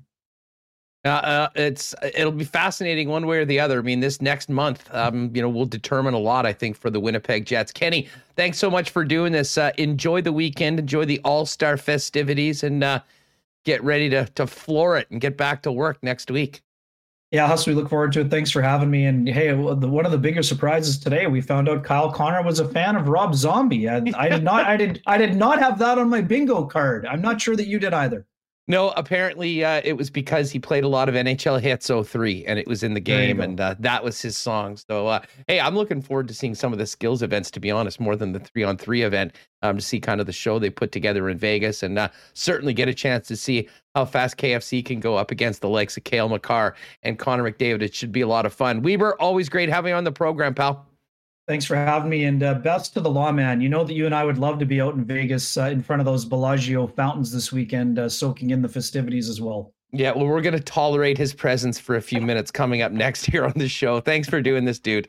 Take care, man. Have a great weekend. Cheers. There it is, uh, Kenny Wiebe. Yes, we are going to go to Vegas in just a second and catch up with Gary Lawless. Uh, of course, our uh, friends at Manitoba Battery are uh, keeping Winnipeg and Manitobans powered and on the road throughout another cold snap in this crazy winter we're having. Manitoba Battery remains the premier stop for all your battery needs in Winnipeg, Manitoba. Most auto batteries are priced for less than 100 bucks with Core Exchange, and they'll deliver it to your door anywhere in Winnipeg for $115 on the same day you order it as long as you let them know by 1:30 p.m. And with the cold snap breaking a bit, I know there'll be a lot of you that like to head out on the ice and uh, drop a line for all you ice fishing enthusiasts out there, Manitoba Battery has the flasher batteries you need to keep you catching fish for the rest of the season. Get on down and see Donnie and the gang at Manitoba Battery for all your battery needs. They're at 1026 Logan. You can call them at 783 8787 and arrange a delivery or find out more online at manitobabattery.ca. Just got a text from our pal Greg over at Royal Sports. And Bomber fans, we've been waiting for these, but they are finally here. Remis, if you're watching with us on YouTube, has got the picture up. A number of exclusives, exclusive Winnipeg Blue Bomber championship hats and merchandise are in. These are the dad hats. I know many of you guys supported us when we did our Winnipeg Sports Talk drop. By the way, you can always check out our merchandise at winnipegsportstalk.com. Uh, but four new versions of the championship hat, and these are beautiful. All in the Bomber Royal Blue, um, featuring the back to back championship logo, the Grey Cup Champions logo that was on the original hats, and more. Get on down and get them while they're there at Royal Sports at 750 Pembina Highway. You can check out the Bengals and Rams merchandise that's still there. Thousands of exclusive pieces of Winnipeg Jets merchandise. And of course, the biggest hockey section in town, snowboards, fitness, so much more. And not to mention all the cool stuff over on the Kings skate, snow, and surf side. Get on down and pick up that Bomber Championship gear at Royal Sports this weekend at 750 Pembina Highway. And uh, with the cold well, uh, listen, it's still going to be cold. It is going to be nicer in a couple days, but I know there's been some people that have been dealing with their vehicle for the past month going, it is time to upgrade the wheels. And if you're thinking about a new ride in the 2022, one place to do that, and that's with our friends over at Nott Autocorp. Why not get into the car of your dreams at an incredible price with the Nott team? Pop down and see them at Waverly and McGillivray. All the amazing vehicles on the lot or talk to the experts at Nott. They'll help source and acquire the exact make and model that you are looking for at the best price around. Nott Autocorp, Waverly and and online at nott.ca. Well, it's All Star Weekend, and uh, it's in Vegas. I should have been there this weekend. This pandemic continuing to screw things up, uh, but how could we not have a visit with our guy Gary Lawless to uh, tee up the weekend and see what he's going on? He's going to be very busy. Uh, let's welcome in the lawman now to Winnipeg Sports Talk. A long overdue chat with our boy Gary Lawless, who uh, who is who is making it happen. What's up, Gary? How are you? What just happened? You went from like your real place to this backdrop. I've got to, I want to see this here. like there's like a fake couch and a fireplace. Like that's, that's not, not fake. You want me to go back and start playing the NBA Jam behind me right now? Look at that. Like you've been here. It's Wellington Crescent. Look at the picture But- behind you. Wake up. It's a not your- beautiful sunny day here. That's not your furniture. Of course it is. We've done sit some on the couch. we've done some Go and go and go and Costanza on that couch. Listen, Gary, we don't have the cameras set up properly to get a full Costanza. We will do that at some, point, though. uh, you know, see, podcast listeners, this is why, you know what? I, I, I realize you will enjoy Gary joining us on the pod, but you really do need to pop by the YouTube page, hit subscribe, and uh, and join us. Uh, I knew we wouldn't get two seconds in before this all falling off the rails. Uh, hey, how are things going? A lot of excitement around Sin City for the big All Star weekend. Yeah, it's really cool. It kind of uh, actually reminds me of when we would go to uh, to the Super Bowl and you'd get to like uh, I did an event at Fanfare yesterday, and so you're starting to see some former athletes, kind of like you know when you're on Radio Row and they're bringing all the you know the the former NFL guys. The NHL brings in all a lot of their alumni, so there was lots of guys like that around. And then you know I went to I, I had dinner with some some colleagues and you know, you're I'm in, standing in the lobby of the Aria. Ray Ferraro walks up, Buchagras is is there, and then a bunch of people from from the league. Bill Daly says hi, by the way. Wanted to know how Hustler was, and um, uh, yeah, so it it kind of feels like uh, one of those events, and this is different. I got. I'll be honest, I don't really love the All Star game. Not my uh, cup of tea but it's different because like there was a buzz in the city yesterday.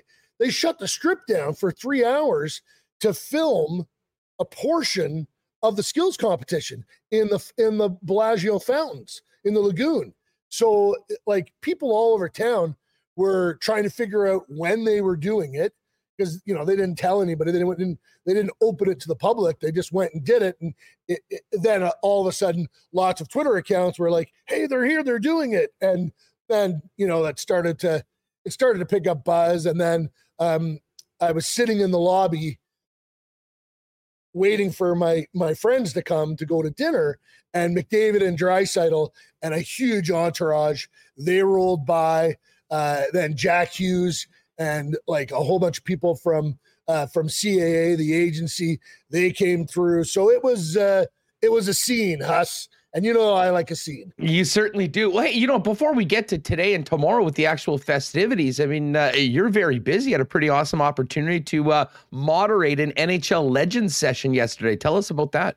It was actually really fun. Uh, they had a theater set up at, at Fanfare. Like they had like a an autograph area, and then they had a and so and then they had a a, a theater. So while one guy was in the autograph chair, the other guy was over in the theater with me, and I was uh, interviewing them and then uh, opening up for questions to uh, to to the crowd. So uh, it started with Curtis Joseph, and then it went to Mark Messier. uh, Sorry, Rick Tocchet, and then Mark Messier.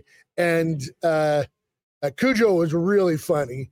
He was telling me, he told the crowd how when he was at Wisconsin, they would dress up someone as Jesus and someone has Mary, and the fans would go, Jesus. And they would all point to the guy dressed as Jesus. And then they would go, Mary, and point to the person dressed as Mary, and then go, and Joseph. And they would all point at him in the net. And I, it was like fantastic. Uh, so he told, um, Cujo told some really good stories. Uh, told a great story about the the uh, Heritage Classic in in Winnipeg. Uh, he was in net for the Oilers, and uh, of course, Selanne got the got the uh, the penalty shot and, and scored on him. His kids, he was he, he he was talking to his kids one night, and they're like, he's like, they saw somebody on TV, and Cujo goes, "Oh, I own that guy. He never scored on me." And then they're like, "Okay, Dad, who owned you?" And he's like, "Nobody."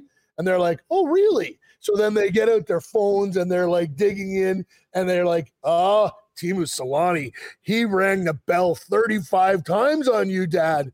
So, so he gets in to the dressing room after the Heritage Classic. I don't know if you if you were down there.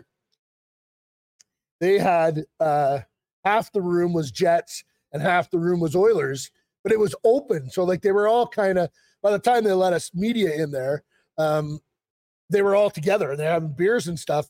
Well, Cujo said he was so mad that he'd lost the game. He said, you know, you still have the competitive fire. He got into his stall and he's like all pissed off and he's about to open a beer and his phone cl- dings.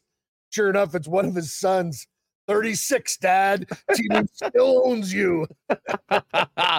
oh man, that's awesome. Well, it was cool to see you get the opportunity to do that. I knew you would be busy. Before we talk about the skills in the game, uh, the CFL Grey Cup week is better for it because of the Gary Lawless Memorial m- Media Party that you started every memorial, week. I'm not dead. well, you know, you're, you're no longer in Canada working in the league.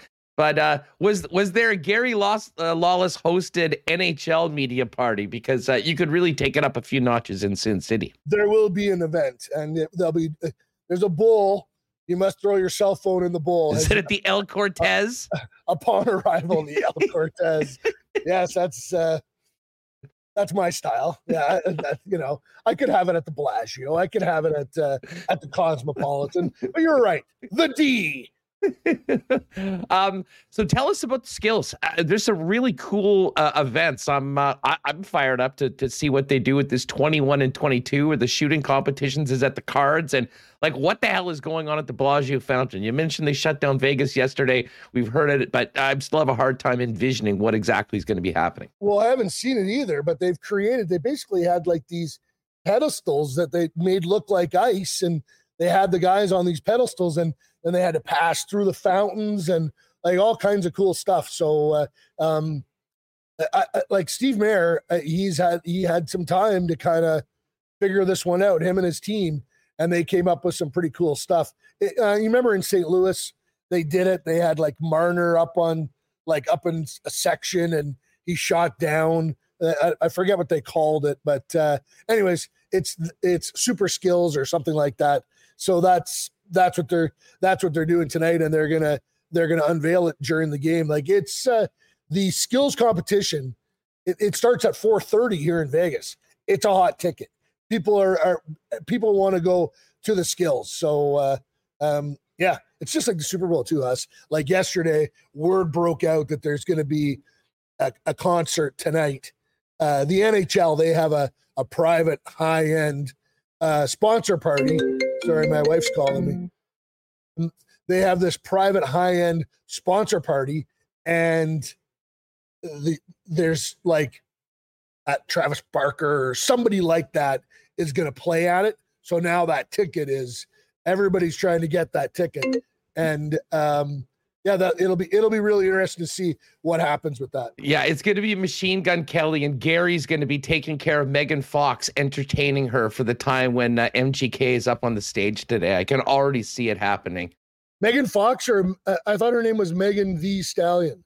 No, those are two different people. Oh, they're two different people. But okay. but listen, I'm a I big Megan Thee Stallion, and it's two e's in the. Uh, very correct pronunciation of that, Gary. I'm very very impressed. Hey, uh, what about the game? I mean, the game itself. I mean, as far as the the, the three on three, um, it has been up and down, shall we say? It's great a chance to see some of these guys, but from a Vegas perspective, uh, they won't see Jack Eichel out there anytime soon. But this is uh, this is a great way for um you know the organization to be able to show what they've built, and I, I imagine the fan base is pretty fired up as well. Although um, considering the way things are pretty much back to normal south of the border, I imagine there will be fans from around the NHL kind of taking in a huge All Star weekend because, of course, the Pro Bowls there are the next day as well.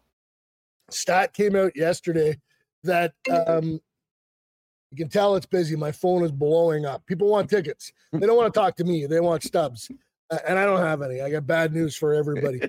Uh, Vegas is going to be the first city to host Pro Bowl NHL All Star, NFL Draft, and Super Bowl. All four of those events are happening in the next like calendar year or whatever it is. It's happening fast, so it's uh, uh, super exciting. And uh, you know, the game is what it is. Um, I'm interested to see they added Jonathan Marchessault at the last minute. I think he was in Cabo. He's like on his he's on a PJ right now on his way back is probably that's my best guess. And I, I imagine DeBoer is going to roll out uh, Pietrangelo, Stone, and Marchessault in the three on three. That'll be so that'll be super fun for uh, for the Vegas crowd. Well, certainly, I think the highlight for a lot of Jet fans here is going to be seeing the skills competition, getting to see Kyle Connor and the fastest skater, Cale Makar, and it Connor McDavid. They seem to have the buy-in from a number of the players to be participating in some of the cool events, so it should be great. And then uh, back to it, and then a crazy second half of the season. Just quickly, I got to ask you a real question when it comes to the Knights. Uh, uh, what's the status of Jack Eichel? When do you think the newest Knight's going to be able to get in? And uh, I mean, just what level of excitement is there around the team, knowing that I mean, the biggest addition in the league, bar none, regardless of what happens at the deadline, is going to be a guy that was traded for already. I'm going to break some massive news on Winnipeg Sports Talk. I, I just got permission from Kelly McCrimmon. I'm allowed to break this news right now. Jack Eichel is going to play when the doctors say he can play. That is the that is the scoop that I am un, de, unloading right here on Winnipeg Sports Talk. Well, that's a, that's a that's a bombshell. I mean, we'll have to go and you know start getting some clicks everywhere for it. Um, uh, needless uh, to say, though, he's, he's skating every day. Uh, came on the team's last road trip. Uh, he's uh, I have you have to think that like physically, like in terms of uh, his hands, his skating, all that stuff looks ready to go. It's just uh, uh, has he healed uh, uh, to the to the degree the doctors need to, uh, for him to have healed before they're going to let somebody hit him because they still hit people in the NHL. Hey, uh, before we go, uh, I know many of our listeners and viewers here have missed the dulcet tones of your voice. Um, yes. They'll get a chance to hear it all weekend because you and Dan D'Uva are going to be doing the broadcast for both skills and the game on Sirius XM. Is that right? Yeah, we're the uh, Dan and I are uh, are doing the national broadcast. So Shane Hnidy will be participating as a as a rinkside reporter. I had the plague. I'm just getting over it. Uh, I've it was a month ago. Hmm. I've been you know cleared to uh, to interact with the public for about a month, but uh, I still have a little bit of a cough. So yeah, so uh, uh, D'Uva and myself in the booth.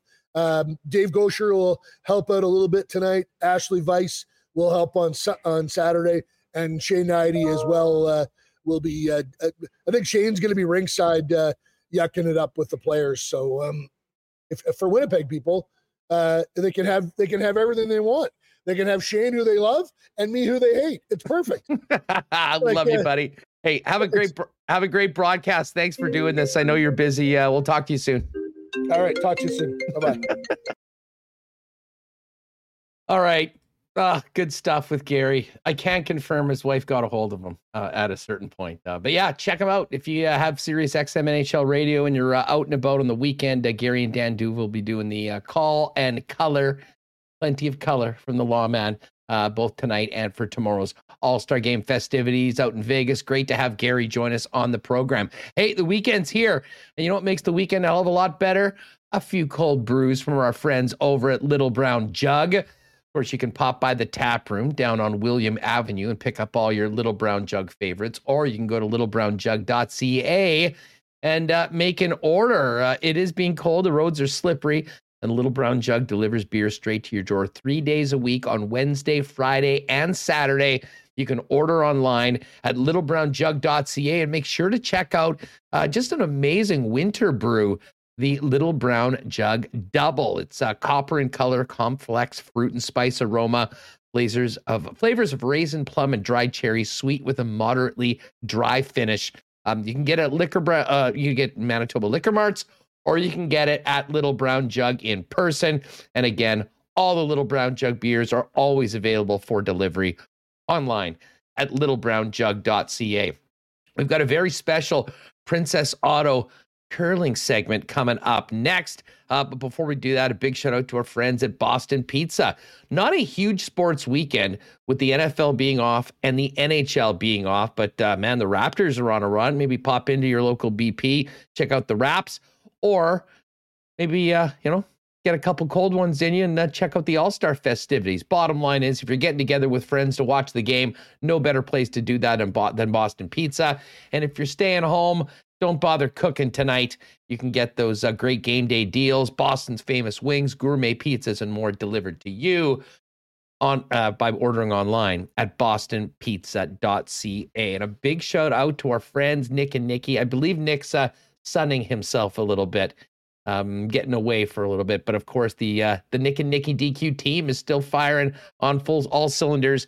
DQ Niverville, DQ Northgate, DQ Polo Park, and DQ St. Anne's open for you. Blizzards 12 months a year. Of course, those great ultimate grill burgers, French fries, new buffalo chicken fingers, and more.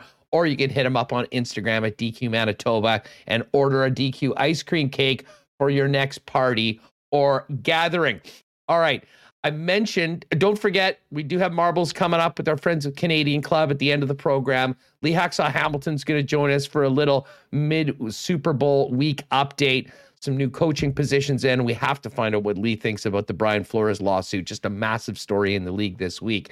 Uh, but as we mentioned earlier, it's been all Manitoba so far at the Scotties. Kerri Einarson's rink is six is eight zero and the Tracy Fleury rink is seven and one. Both teams have games tonight to move into the one-two game in the Page playoff. And uh, what a perfect time to do a special Princess Auto curling report with our guy Reid Carruthers, who of course is part of Team Mike McEwen, who along with the Jennifer Jones rink are proudly sponsored by Princess Auto. Uh, Princess Auto, great sponsor of curling and the place where you'll find the best deals on mo- most unique assortment of tools and equipment around. Everything you need to complete the projects on your list or start something new is at Princess Auto. Let's head out to Thunder Bay, Ontario, and catch up with the uh, coach of Team Kerri Einarson, 8 0 through the round robin. Let's get at it with Reid Carruthers. Reid, what's up? Hey, thanks for having me. I love I love coming on the show. So uh, this is an unexpected text and a happy one that I got. Well, you know what? I knew you guys had been busy, and I was sort of looking for a hole uh, in the schedule. And luckily, um, Kerri and the, the women have played so darn well. We knew that this would be a perfect time before the playoffs got going tonight. Um, first of all, Coach Carruthers, uh, tell us about how you ended up in this spot because I know there's a big tournament for you and Team McEwen coming up next week. Uh, how did this all come about that uh, you get the very enviable job of coaching Kerri Einarson, which I said off air is maybe like being the punter on the 07 Patriots? I mean, just kind of sit back and enjoy yourself. Certainly so far this week you have, I'm sure. Yeah, and a lot of people don't know actually. Are, are the fifth for this team is actually my sister-in-law. So it's it's it's been kind of funny, you know, throughout the pandemic. I haven't been able to spend time with her, but now that we're in a bubble together, we've spent like nine, ten days in a row together. So this has been a blast. I'm getting to see my uh, my sister-in-law again, and then this team is like they're they are just so good. They're playing they're playing really well, playing with a lot of confidence. Um, you know, on and off the ice, like one of the big things is I just wanted them to spend some time together, hang out, and just have some fun. Like the trials obviously didn't go well for for my own men's team and for their women's team. I know, you know, they were they were hoping to be the team that was at the Olympics. So when you come to an event like this, um, in that same year, I think one of the key things is keeping the mood light. Uh, you know, if you want to be successful after having that letdown, you know, you got to let it go.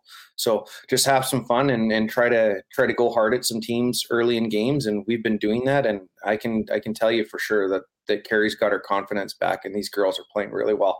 How'd you get the gig of being the coach for Team Einarson? Probably the best coaching gig right now in women's curling. I'll tell you at least this week, outside of being at the Olympic Games. Yeah, to be honest, I don't want you to ask too many questions because I I'm not sure. I like I I do have a good relationship with all these girls, and and to be honest, like two weeks before uh, this event started, I I wasn't the coach of this team. Uh, our Viterra men's provincial championship was was during the same time frame as the Scotties, so um, it wasn't even an opportunity for me that I that I could have you know taken up. So uh, once they moved our dates, I, you know, I got this call and, you know, they needed someone to fill in. And, you know, being that we have a, a history, it, it, allowed us to um, still practice in Winnipeg together leading up to this event. So there's a lot of added benefits, I think, to having me around um, uh, for them. Uh, just, you know, their coach was, it was in Alberta. So, um, you know, we got some prep in before this. It was, we worked, we didn't have a lot of time, but we worked hard leading into it.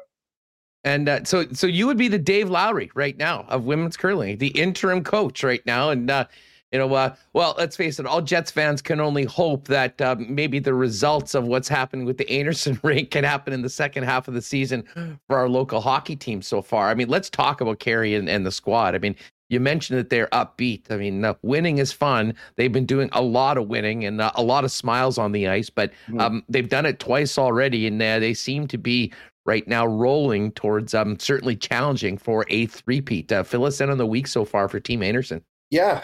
Um, well, they hadn't played since the trials. We had a Grand Slam that got canceled. So, you know, you go from end of November going into the start of December as your, as your last competition together um, you know, and then planning to have a normal January and not having that. So for us, uh, and this team in particular, I think like um, getting the rust out early was was one of the things that you know we we had to try to really work on. So we we simulated a lot of game situations in our practices leading up to this. Um, you know, if you're not throwing and trying to make shots, like I was trying to put the pressure on them um, in practice and and really try to recreate that. So when we got to the Scotties, it would feel, you know, like they are picking up where they left off um, in, at the trials, uh, and just in a positive way because you know it didn't go their way. So we're just we're just having some fun. The girls are playing loose. Um, we're having fun on and off the ice. You know, playing board games at night and and having a couple bevies just to keep the mood light and and uh, yeah, it's it's been great. Absolutely wonderful experience. Well, an incredible run. I mean, they clinched first place at an 8 and 0 run through the round robin. Although it looked like there might be a blemish on it early yesterday. I mean, an all Manitoba matchup against the young team of Mackenzie Zacharias, who's really impressed so far this week. Um, yeah. They put up a five spot on Kerri, and uh, know, they still seem to be, uh, you know, the same happy team that had been winning the first seven. I mean, fill us in on that crazy comeback last night. Well, yeah, we'll just say the coach's binder was filled up a little bit in the second end. Um, so we had lots to chat about uh, last night. Um, you know, execution has been there all week for this team. Sometimes we just we you know we'll we'll call a shot that's maybe a hair too aggressive when when we shouldn't and, and vice versa and, and that happens and it's it's a really easy role to sit back and watch that sometimes when you're on the ice you don't catch those things and um, you know, I guess it's been nice for me to be here for them because I feel like I have a decent eye for that. And um, I've never been on a sheet of curling ice where I've been down five one and had such positive people um, around. Like it was, there was no fear. It was, I guess, like you know, the pressure was off because we were down five one, but it was just like, hey, like let, us go battle. And and I think the big thing for them is they knew that they're in the playoffs too, and it was just a matter of trying to make sure that we got some good throws. And I told them after we were down 5 1, I said, let's take this to 10. Like put some pressure on her. She's a younger skip. That's a great team. And they're gonna they're gonna win lots of uh, championships, I'm sure, if they stick together. But at the same time, like they are playing against the two-time defending champions. So I figured if we took it to ten, you know, we'd give ourselves a chance. It's it's a lot of pressure for for a young skip to feel. Yeah, well, they got right back in it with a four spot a couple ends later, and then uh, ended up finishing the job with an unblemished eight and zero oh record, top team in the entire event. But this is a very different format, Reid. And I know a number of people have been asking us as we've sort of been mentioning the uh, the standings and what's happened throughout the week. Uh, it's a unique playoff format, and you know, you sort of mentioned to me uh, before we spoke that finishing first was a distinct advantage. And um, two Manitoba teams, the, the Fleury rink, when we get to them and what a performance by them without their skip through the week, finishing at mm. seven and one. But um, why was the first place so important, and how do things shake up for uh, Kerri's team heading into uh, tonight and the weekend? Yeah, well, I couldn't even done this interview because I'd be playing right now. There's, uh, you know, there's a placement game going on. Um, we're down to the final six, but uh, we're we're playing the winner of a game that's going on right now, and um, Fleury, you know, their team their team has has accomplished the same thing by uh, getting the buy as well. So both teams are in a really good spot. Um, you know, we we play at 7 p.m. Eastern tonight against the winner, and I just like from watching Fleury's team. Um, I actually curled mixed doubles with with Selena Njegovan, who's been filling in obviously for Skip for for Tracy, and you know she's had a she's had a really good week. Um, it seems like they've done a really good job of of managing you know a lot of a lot of emotions too because they had obviously a very very difficult finish to the trials so um you know if we have to play them late in this event we know we're going to have to play extremely well to beat that team. And uh i just i really like where our team's at. Well, it would be huge for Manitoba curling to see an all Manitoba final. And um, certainly, I mean, both the Fleury rink and the Kerri Einarson rink have put themselves in the position so there's the match tonight, and a win in that match then puts them into a normal page playoff. Is that um is that correct? And then it would be one two, and we go from there. Yeah, it's really funny. I was saying to the girls last night. I I said, you know, when I'm playing, like actually competing myself, I look at the draw. Like I, you know, I'm I'm thinking lots about the draw and you know, and even sometimes about like making sure I'm holding my own in percentage and whatnot. But like for me this week, I've been doing everything other than that, and it's been I think it's been really good, and it's it's something I can even take back to my own you know men's thing is like i'm i'm really trying not to sweat the small things and like have that wear off on the girls. So for us you know you know i'm i'm really focusing on attitudes and being positive and and everyone just being really good teammates out there and i feel like they're doing a very good job of that. So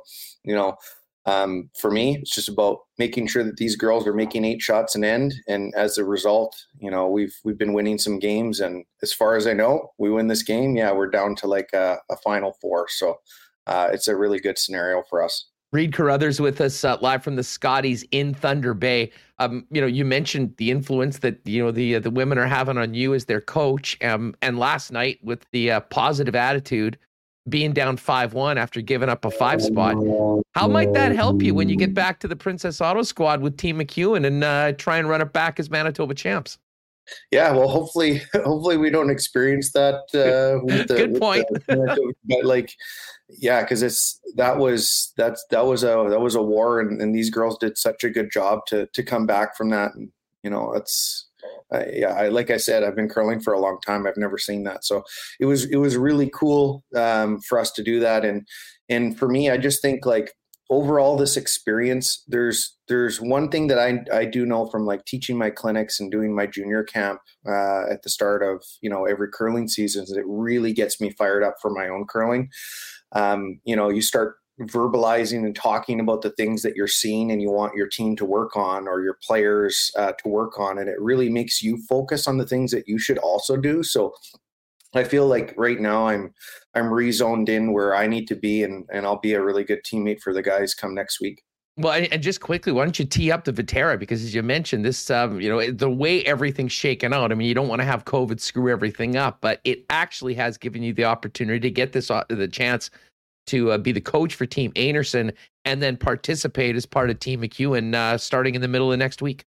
Yeah, it's it's been kind of crazy how that's how this is all worked out. And for me, you know, I got um, I had COVID over over Christmas time, so I was kind of in like that immune stage where I may not have been able to, or like I could get it, but I was less likely to get it. So for me to come to this event, it's been bubbled. There's been no infections in the bubble. There's been some entry ones, but it's been like a safe way for me to prepare for my own provincials. And, you know, come next week, it sounds like they're going to have some sort of protocols. There obviously was uh, some concern with having 28 teams in a Bonspiel format.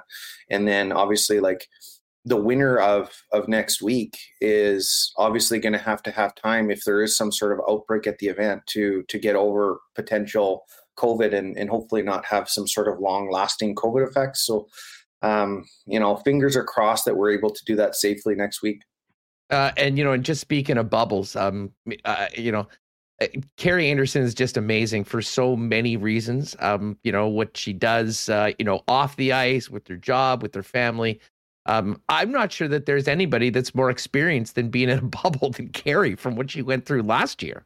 Yeah, yeah, no, she was, she was, she's a, she's a trooper. You know, like you can, even with with having things thrown her way, like having not being able to go to the worlds uh, and things like that. Like this team is, this team has been battle tested off the ice big time, um, and yeah, they're in they're in a really good place and um, I'm I'm just honestly I'm I'm just having a freaking blast.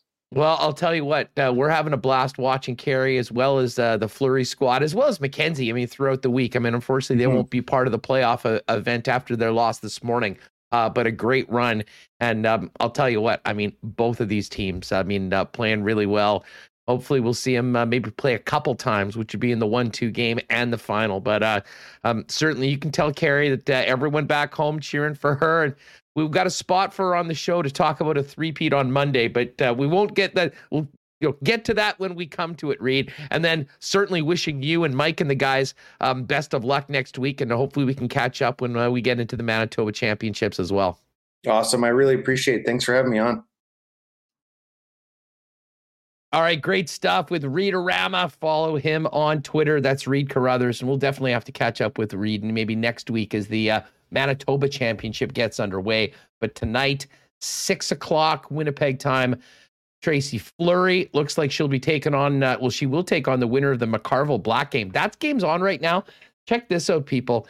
Uh, McCarville got back to back fours and was leading nine to one it's nine eight right now, playing in the uh, in the ninth end. Just a a wild wild game right now uh, out there in Thunder Bay. Um, Crawford up on Galusha right now. The winner of that game between uh, Northwest Territories and New Brunswick is going to play Kerri Einarson tonight. Um, and if Fleury and Einarson both win their matches, they'll uh, play tomorrow head to head in the one two game in the Page playoff. All right, we've got our Canadian Club Marble Race coming up a little later on.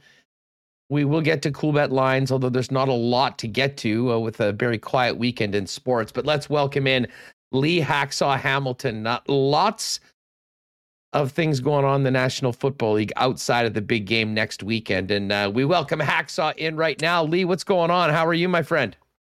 Hustler, I guess we're getting ready for the Super Bowl, but boy, what a bad week on Park Avenue in New York for the National Football League and Roger Goodell controversy after controversy, and now he's coming out to LA. And I will tell you, when he holds his press conference, uh, his State of the League press conference at the end of next week, it's just going to be brutal.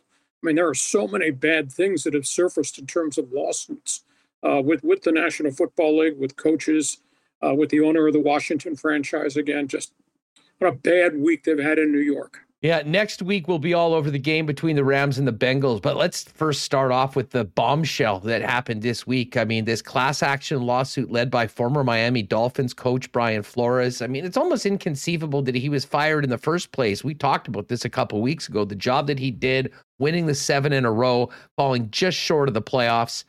Um, but a lot going on behind the scenes. And um, He's now suing the National Football League for a number of things, but at the end of the day, he alleges racial discrimination against black coaches. Um, and there's some bizarre circumstances involving Bill Belichick, of all people, not being able to text the right guy that ends up in this lawsuit. Uh, what was your reaction when you heard it right off the bat? Well, let, us first address it with the big picture of things. The National Football League in 2003, Hustler, put the Rooney Rule into effect. And this was pioneered by Dan Rooney and his son Art Rooney to try to come up with a, a blueprint as to how African Americans and other minorities can get interviews for head coaching jobs. In the first 80 years of the NFL, Andrew, from 1920 to 2000, there were eight black head coaches in 80 years in the NFL, highlighted by the very famous Fritz Pollard back in 1920 with the Akron Pros. They put the Rooney Rule in. It kicked into effect in 2003. Since 2003, there have been 23 black head coaches hired in the NFL. Unfortunately, a lot of them have been fired because they haven't done a very good job. Uh, the Rooney Rule has been fixed a couple of times, or they've added things to the Rooney Rule. You know, initially, Andrew, when this this rule was invoked, it was to give a minority a chance to interview for a head coaching job, a head coaching job. That's it. You only had to interview one minority to meet the Rooney Rule. Well, as these jobs continue to come open, you know, five to seven. This year we had nine firings. Uh, the you know the discussion was there are more qualified guys here who are not getting in the door because the league was only stipulating one. So then the league a couple years ago invoked a, an upgrade to the Rooney Rule and said you got to interview two candidates for head coach. Well, just last year, they added on to that. And now every key administrative position in the NFL team president, CEO, general manager, head coach, or any of the three coordinators if you have an opening, you have to interview two minorities for each of those positions that you have open. So they've really, the league as it's grown and learned to deal with this, has, has obviously tried to open more doors. I think one of the problems they're running into now is there just not enough black coordinators, offensively, defensively, or special teams, that that give you access to guys who've learned on the job. I think that's where the next push has to come. that more African American coordinators have to be interviewed and to a degree have to be hired. But it's a problem not just in the NFL hustler, it's also a problem in college football. You know, there's 130 Division One schools in college football in, in the states. It's only 30 black head coaches out of 130 positions. So there's just there's not a plethora of fully qualified candidates. At least that's how the NFL views it now. Brian Flores and other view it very differently. The league has got a second problem, and they've never solved this problem. And I think there'll be another adjustment, maybe in this off season, is the calendar you know, if, if it, uh, a bad team doesn't make the playoffs, they blow their coach out on Black Monday. Well, that gives them the equivalent of maybe six weeks head start time to interview candidates, but the league limits where you can go to interview candidates. And it, it really closes the calendar on guys whose teams go deep into the playoffs every year or go to the Super Bowl. Those guys aren't getting a chance to interview and jobs are closing. So the, the league has to figure out a way to make this equitable for the bad teams and the good teams, and obviously for the coaches. One solution might be you can't interview anybody till the day after the Super Bowl is over. Every, but that would put the bad clubs at a disadvantage because they would have lost six weeks to get new coaches hired, new staffs in place, and start their protocol going towards the draft. So it's it, it's an unbelievably complex issue that goes back a long time. Now, in terms of the Brian Flores situation, uh, he got fired in Miami because there was just a lot of upheaval on his staff. He went through six coordinators in three years, and the Miami Dolphins had to eat a lot of contracts because he didn't like the guys he hired, or he made a mistake with the guys he hired, etc. That plus was all insinuations that he kept pulling power plays to try to get more power away from the general manager Chris Grier. So I don't know if, if Flores is innocent uh, of of all the things that are being thrown in his direction coming out of Miami right now uh, in terms of Belichick making a mistake. Uh, guys network with each other. You sent out bad Twitters. I've sent out bad emails. I mean, it happens electronically. It is it is kind of stunning. Uh, now, was he interviewed post facto hire? Was he hire, interviewed by the Giants after they had kind of committed to Brian Daboll out of Buffalo? I don't know. Giants say no. Uh, was was he hired or interviewed late after Denver committed to Vic Fangio a couple years ago? We don't know. John Elway says absolutely not. So I don't know what's factor fiction with the Brian Flores thing, but I think in the big picture, yeah, there's some things that he's barking about that are probably correct. I'll be intrigued to see if many other coaches jump on board and attach their name to this this racial discrimination lawsuit. Uh, right now, we, we only know of a couple: Hue Jackson, the former Cleveland Browns coach, and Teryl Austin of the Pittsburgh Steelers, the defensive coordinator, who felt he was mistreated in an interview he had a year ago in Detroit. So it'll be interesting to see where this thing goes. But boy, the NFL's got just a monster problem on its hands. And to me, where there's smoke, there's probably a little bit of fire here too. It's, it's a long answer to your question, but I wanted you to give the background of where the Rooney Rule came from and and how it's been adjusted going forward. But you know they're not at the finish line. There's still a lot i think a lot of work has to be done. Well there is. And i mean the one part of the lawsuit that to be honest is sort of a different topic entirely. I mean doesn't really speak to racial prejudice because of course the dolphins hired brian flores.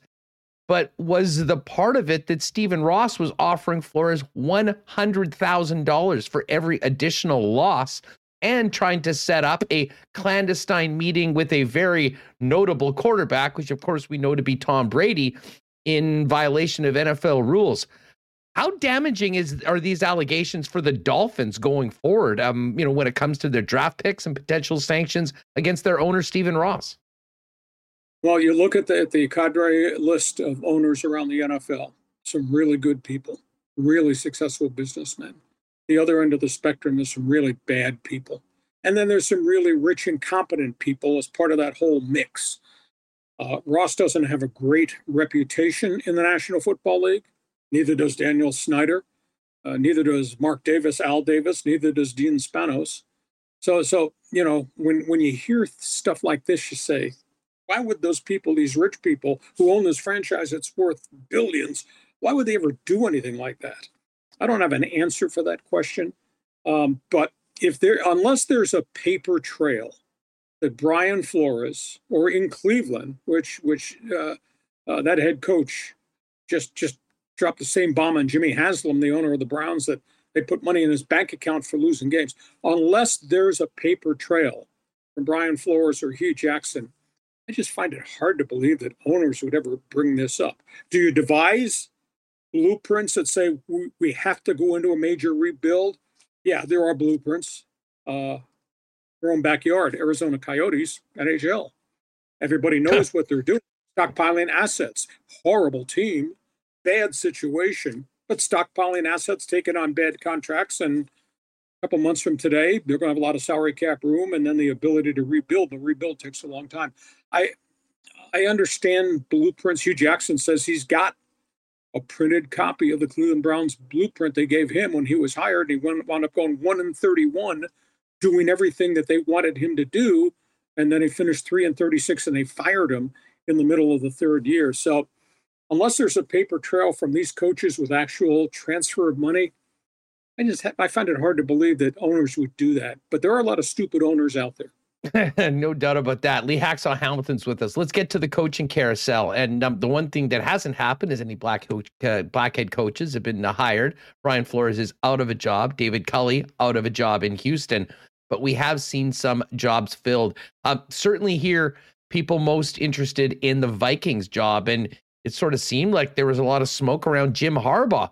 Well, Harbaugh's now gone back to Michigan and said he's not interested in the NFL anymore. He was maybe more interested in the Minnesota job than they were involved with him. I don't believe Harbaugh for a second. Um, but the Rams OC sounds like he's going to be the new guy in Minnesota. Fill us in on the, new head coach in for the Vikings, as well as what else you're hearing about the coaching vacancies and fill jobs. Well, I would have bet my house that Harbaugh would have taken that job, but I bet this is what I believe happened he's a power guy. He's a power control freak. Despite the great success he had in San Francisco, he got let go or he was asked to leave because he had his fingerprints on everything and he wanted to be the decision maker on anything and everything. And Briscoe said no. Uh, I, he may have talked his way out of the job in Minnesota. Maybe the sales pitch he made was too strong. Maybe he demanded a lot of things, but suddenly he's back there if indeed the Vikings are hiring this kid, he is from San Diego. I know him personally. He is a great guy. His name is Kevin O'Connell. Really good small college quarterback. Did not go to the NFL, could or did not make the NFL in New England, retired, and got into coaching. And he has climbed the ladder from from player personnel intern to front office player personnel guy to scout uh, to quarterback coach to offensive coordinator. He has learned every facet of the game. He's only 35 years of age. He's a really bright light and a really good person. If this is the guy, well, I think Minnesota hired a guy that has learned the trade well. But that being said, he's going to have to hire veteran assistant coaches. He's really going to need coordinators with a lot of war years behind them in the National Football League to be his guy. But I like Kevin O'Connell. He's he's been on a fast track, I'd say, in the last three years, and he has arrived. One guy that does not appear to get a job is Eric Bieniemy, and I don't understand that because I I'd known Eric Bieniemy a long time. He played here when I was the voice of the Chargers. He's a really special guy. Maybe it's because he's in the shadow of Andy Reid, and the general consensus is Andy Reid calls plays, runs things. Bieniemy's a really smart cookie this has to be very frustrating for him because all I've had anywhere he's been has been success. What he might have to do is he may have to step away from the NFL. He's not going to get this opportunity. He may have to go get a head coaching job in college football, prove he can handle all of it, and then go back to the NFL. I feel I feel real bad for uh, Eric Bieniemy. Is he not getting a, a, a sniff with the Saints? Uh, I heard that he uh, might be getting interviewed this weekend for that Saints job, and maybe touch on the vacancy that no one saw coming with Sean Vac- uh, Sean Payton uh, walking away last week. Well, Payton marches to the beat of a different drum. There's no doubt about that. Sean was out here. I, I knew him as a young coach. He was an assistant coach at San Diego State on a very fast track. He's a brilliant guy, a little bit different personality. I think he burned out. I think he'll be back in the NFL within a year. Keep this in mind. If Dallas doesn't make strides under Mike McCarthy, Sean Payton will probably be the coach of the Cowboys. If not a year from now, maybe the middle of this coming season if things fall apart. Uh, they tried to hire Payton before they wound up with, with Mike McCarthy. So I think Sean Payton is probably uh, a candidate to wind up there. Uh, another another place he could go is Arizona. You know, that, that head coach has, has had a, a, tough end of his last two seasons. And Cliff Kingsbury is really on thin ice. And if they stagger again, he might not be a candidate to finish the season. And Sean Payton could wind up with the Arizona Cardinals and Kyler Murray. Think about that creative stuff. So I think Payton's going to wind up within a year, probably back in the NFL. I think this was all a burnout thing. Bieniemy I think is interviewing in New Orleans. I would have bet that he might have gotten a real shot with the Denver Broncos, but he did not get hired to go back home. He played at Colorado University, is just highly, highly regarded. Uh, and in terms of the hirings around the league, uh, Doug Pederson going to Jacksonville, I think, is a solid hire for the Jaguars. Um, I don't know what they're doing with the general manager position because nobody seems to like Trent Baalke or think he's done a really good job, but he's still there. Uh, I, I, thought Byron Leftwich was a lock a week ago, but Leftwich removed his name, and I think that had something to do with Baalke. But what, Pederson will come in the front door with credentials, Super Bowl, playoffs, all that with Carson Wentz. So he becomes the man to, to fast forward the development of Trevor Lawrence. I think that's really a positive. I like the Raiders' acquisition of Josh McDaniels, uh, assuming that he has he's learned a lot from the very bad experience he had as first time head coach and he'll be a different guy. And he's got a new general manager that he's very familiar with, and Dave Ziegler. They kind of came as a team uh, out of New England. Like the Brian Daboll hire from going from Buffalo to the New York Giants, uh, he inherits a mess. He does have the kid quarterback. He does have the running back. Got a lot of roster problems. Got cap problems. The, the former general manager Dave Gettleman left the real mess behind. A little bit surprised by the Chicago hire that they went to Matt Eberflus of Indianapolis rather than getting an offensive coach uh, to work with the first round draft pick quarterback Justin Fields. Uh, and in Denver, I, I, guess beauty's in the and BI of the holder. He must have, Nathaniel Hackett must have really overwhelmed uh, the Broncos organization with a sales pitch because he was he was just a coordinator, never called plays up in Green Bay. And you know everybody is of the consensus that the success in Green Bay is a Aaron Rodgers, but beat Matt LaFleur, not necessarily Nathaniel Hackett. Uh, and Hackett's already started hiring a lot of young guys on his staff who've never ever done this before. So I think the Denver hire to me was a little bit of a surprise when you consider who was still out there. And there's you know there's still jobs open. You got the Saints job we talked about, Houston's job. Flores is a candidate there.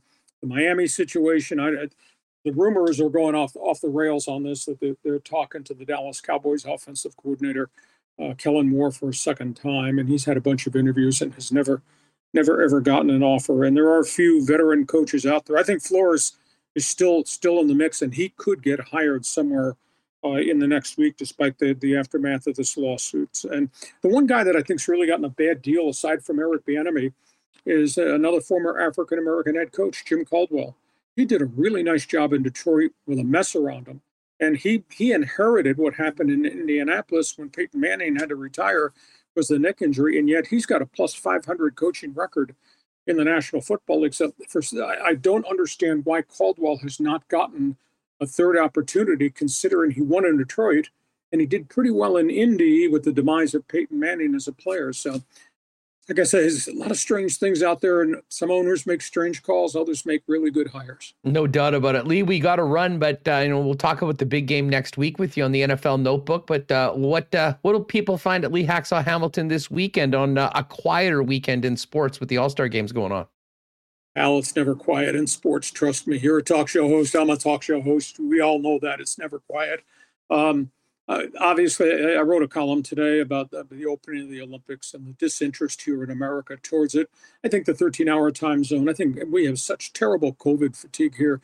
That's got something to do with it. Updates on the coaching carousel, the latest blow up in Major League Baseball, what's going on. There's a big trade in the NBA today with the LA Clippers. Uh, obviously, what's happening in the National Hockey League. I had a chance to talk extensively with the new general manager of the Anaheim Ducks, Pat Verbeek. Uh, controversy in golf. So there's there's always a lot of stuff on my website. It's all written if you check it every day. Outside of me, outside of you, whoever checks it will be the third smartest guy in the province of Manitoba. Lee, you're the best. Have a great weekend. You be well, and I'll look forward to talking about the big game next week. Thanks for doing this. And as I'd like to say, go USA in the Olympics. Yes, well, it's better than the USA soccer. We know who's running CONCACAF right now, and it's the boys from the North. Lee, have a great weekend. Thanks, pal. Thanks, Hustler. Be well. Yeah, there it is. The uh, the one and only Lee Hacksaw Hamilton. You can follow Lee on Twitter at Hacksaw1090 and make sure you check out the website at leehacksawhamilton.com. All right, just about the end of the program. We do have to get to Coolbet lines, but Remis, let's fire up. I know you were getting a little trigger happy dropping a poll in there. We don't have time for polls because we need to get people in for today's marble race. Yeah, I think it's working. Let's just I hit the on button. It should have started. Oh, there it is in the screen. Yes. Uh I'll bring myself on. Yeah, hit the thing. Exclamation marbles. We're good to go. We're all set. Oh, we did? Okay, perfect. Anyone there? Oh no, say anyone there. I was seeing your your promo for our TikTok channel. Which, yeah, yeah, uh, we're we're on TikTok too. Uh, so we're trying some up. fun stuff, uh, Instagram Reels. You know, our conversation about Quincy's earlier this week got really popular on Instagram. It wasn't a conversation. It was you not being no. aware of what a Quincy was. No, no, no. It was you and I discussing Quincy's, and um, it got really popular on Instagram Reels. So, uh, Sports Talk WPG on all social medias. We're trying some fun stuff. So hopefully it, it works out. But appreciate all the likes and the comments of the laughing emoji are all, all appreciated. So our yeah, social hey, for, links down below in the for those of you for you Facebook people, make sure to like the page. But if you have the opportunity to uh, sort of like and post, especially some of these uh, reels that we're uh, putting together, and shout out to our boy Nick Bueno. It's been great to have him on board, helping us out with some of this stuff. Uh, definitely helps out as well as Instagram. Mm. Um, any way you can sort of boost it to uh, other people helps us uh, let people know what we're yeah. doing here every day on Winnipeg Sports Talk. All right, I see it. Uh, we've got lots of people dropping in exclamation mark marbles. If for some reason you're popping into the show and you're wondering what the hell's going on, just sit back, exclamation mark marbles. You'll get a marble in the marble race and uh, we'll fire it up in just a couple minutes, courtesy of our friends at Canadian Club. We've got another. Well, the shipment I think is going to probably come in next week or early mm-hmm. the following week. Um, we do have a couple remaining of the first batch, so depending on what size our winner is, might be able to get you hooked up. Uh, but regardless, we've got coming in and great support from our friends at Canadian Club. Of course, they are the official whiskey of the Winnipeg Blue Bombers. You can sip on it outside at IG Field and cannot wait to do that this summer but you can also get it at your local Manitoba liquor marts. And for the month of February, make sure you check out the Canadian Club displays in all Manitoba liquor marts. Special deals on Original Canadian Club, Canadian Club 100% Rye, and Canadian Club 12 year reserve at your local Manitoba liquor marts. All right, we'll give you another minute or two to drop in exclamation mark marbles. I'll take a quick look at the Coolbet lines for the weekend. And as I mentioned, not a lot going on right now. We do got a big Raptor game tonight. Raptors just four and a half back of first place, a very, very tight Eastern Conference right now. They're actually in seventh, uh, but still in striking distance of all the teams above them. They've won four in a row. The Raps three point favorites at home against the Atlanta Hawks on a very busy night of NBA action. And we are still waiting for the results of the um of the the well I can tell you the tourney the this the, the it's set for tonight. Fleury versus McCarville and Einarson versus Crawford from New Brunswick. Those are the playoff games at 6 p.m. Odds aren't up right now, but they'll be up shortly. So if you've been having fun betting on the curling, you'll be able to do that at Coolbet, as well as a ton of NHL mid-season bets available. Uh, all the trophy winners, Stanley Cup winners, and more. It's a cool bet. If you haven't bet there before, use the promo code WST for a 100% deposit up to $200 on your first deposit. All right, Remo, um, we want to do a little last call for marbles yeah, here. last call. I'm trying to find the song. I every week I forget. Every week I forget where I saved it. You, uh, yeah, it's somewhere. It's oh, here it is. Yeah, it's somewhere in here. So we will have uh, we will have the song uh, 100%. Excellent. We'll get that ready. So everyone everyone that's in, you have got uh, 10 seconds to put exclamation mark marbles just to make sure you're in if you haven't done it already. Uh, everyone that does that will give you a marble. And today we're adding in marbles for myself and Remis, as well as oh, all of our guests today. So we're going to have a Ken, we're going to have a Gary Lawless, we're going to have a Reid Carruthers, and we're going to have a hacksaw marble. All six of those will be more for entertainment purposes only. If any of those six marbles win, we will give the uh, hoodie from our friends at Canadian Club, along with us at Winnipeg Sports Talk, to the second place finisher. So uh, we're going to add a half a dozen more marbles in, but it looks like everyone else is here and people are fired up. People are fired up for this Mhm. one. It's a great way to end the week. Uh, we get the Tristan Rivers music, Marbles intro song. We get some wild and action and uh, a great prize for one of our loyal guests. To win, though, you got to be subscribed. So if you have not already, simply just hit the red subscribe button here on YouTube. And while you're at it, hit that thumbs up if you haven't done it already. Uh, all right, Remo, how are we doing? Yeah, I'm gonna end uh, end the poll here, or end the Perfect. uh, end the marble. So we have a lot of entries. 151 people Nice, interested nice in- interested in going in, and then I'll also put in the other ones that you mentioned, like uh, Yes. Us, Remis, Ken, us. Gary, Gary Lawless, Kenny Weeb, Oh, Ken, Hacksaw, yes. Hacksaw, and Readerama. Re- should I put in as Rita Rama, his Twitter, Sure, put in Twitter Readerama. handle? Exactly. At Readerama. Um, free Oleg here today. I'm. Free I have, Oleg. Well, free Oleg will be here when we play the the uh, Tristan Rivers video. That's for sure when we go in. But uh, you let me know.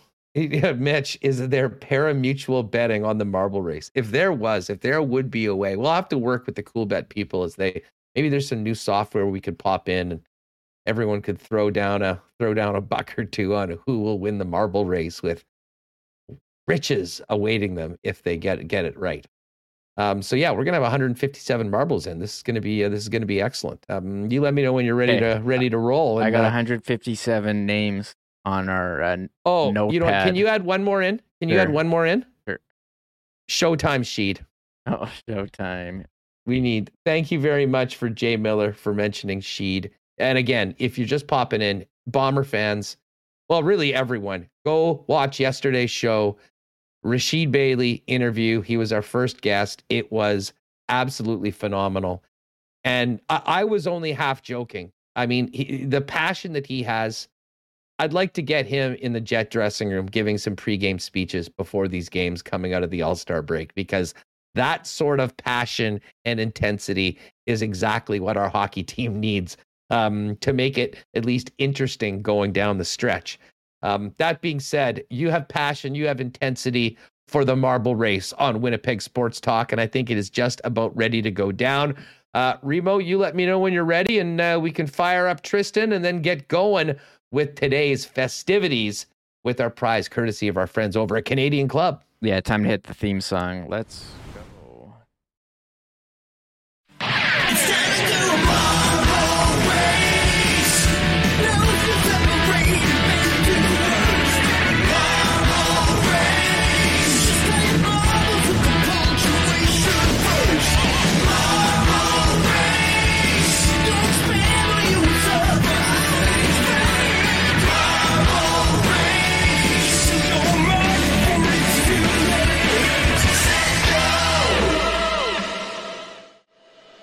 Uh, shout out to Tristan, the uh, the muse of the Winnipeg digital sports community with his hit single Marble Race for us on Winnipeg Sports Talk.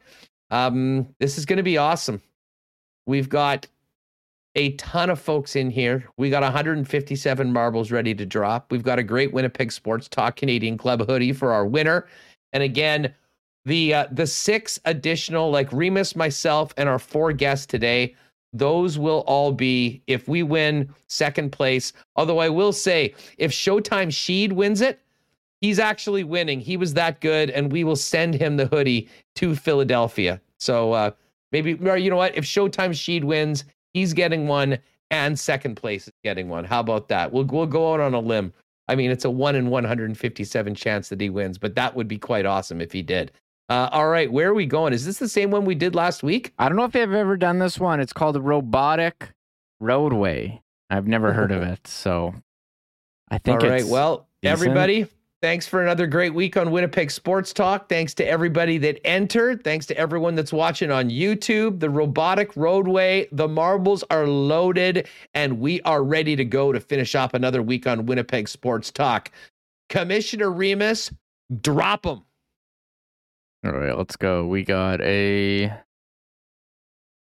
bunch big of start for D Train. Big start for D Train. okay, Looking lo- good quite early. lots going on Dennis here. Pereira. Yeah, this is wild. All right, we've got a uh, a fork in the road. We've got team people on the right. Oh, the Pionki Tonk man with a nice start. I see Chris Fadoon in there. Who Oh. else is in the mix? Oh. Okay, we got dual layer marbles. Some of them are going down, some of them are going up here. Oh, there we go. They're going across this jump. So a couple things. Oh, Here we go. Dennis Ferreira, the D train in the mix. Pionki Tonk man into a big, big funnel right now. Looks like uh, Adam, that Adam Wisnowski. Adam's in the lead right now. Uh, Rob Somerville is right there. Oh, there's Mike Wynn. Mike's always there. Could this be a miracle start to the weekend for our friend Mike? Oh, we just had a couple of eliminations. Didn't see who those were. Oh, we've had a number of eliminations here. This, This is, where things are going to get a little, a little hairy. what is happening here? So I guess some people have to make this big jump. Okay, this is an absolute slaughterhouse of marbles This right is- now. Who's gonna make it across? We're waiting for somebody to get it over. Oh, Uh, oh, John D. John D has made it. Who else is in there? Tanner Beavis and John D. And is that D Lowry? Is that Dave Lowry? No, Owen Owen, Loney. Loney. Oh. excuse me. Oh. EK Posty in the mix. Tanner Beavis, but the EK Posty is making a big, big run right now. Let's see who it's going to be. Oh, neither of them got through. More coming through. Oh my God, just an absolute. This is Colin Jensen is in the mix. Can, call, oh, he's got stopped a little bit. Colin it looks like he is just about ready to win if he can get by this last one. And there it is. Colin Jensen survives.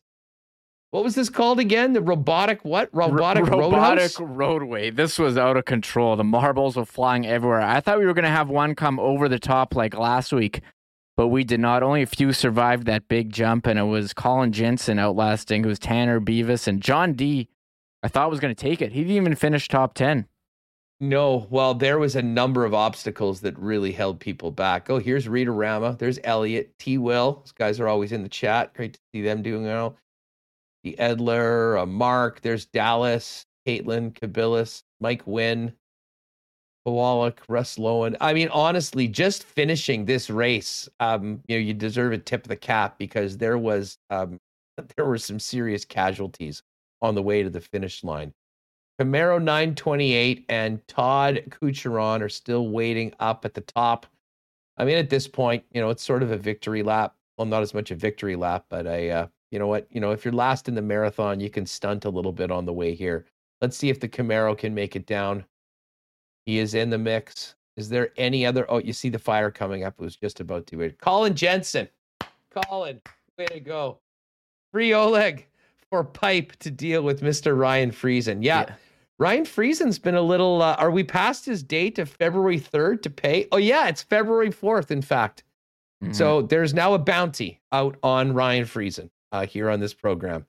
He has an invoice for $40, courtesy of our bet, whether the Chiefs would make the AFC championship game. Uh, and I appreciate Oleg backing us up, get, getting ready for the muscle that we might need to do to, to go out to execute the collection on one Ryan Friesen.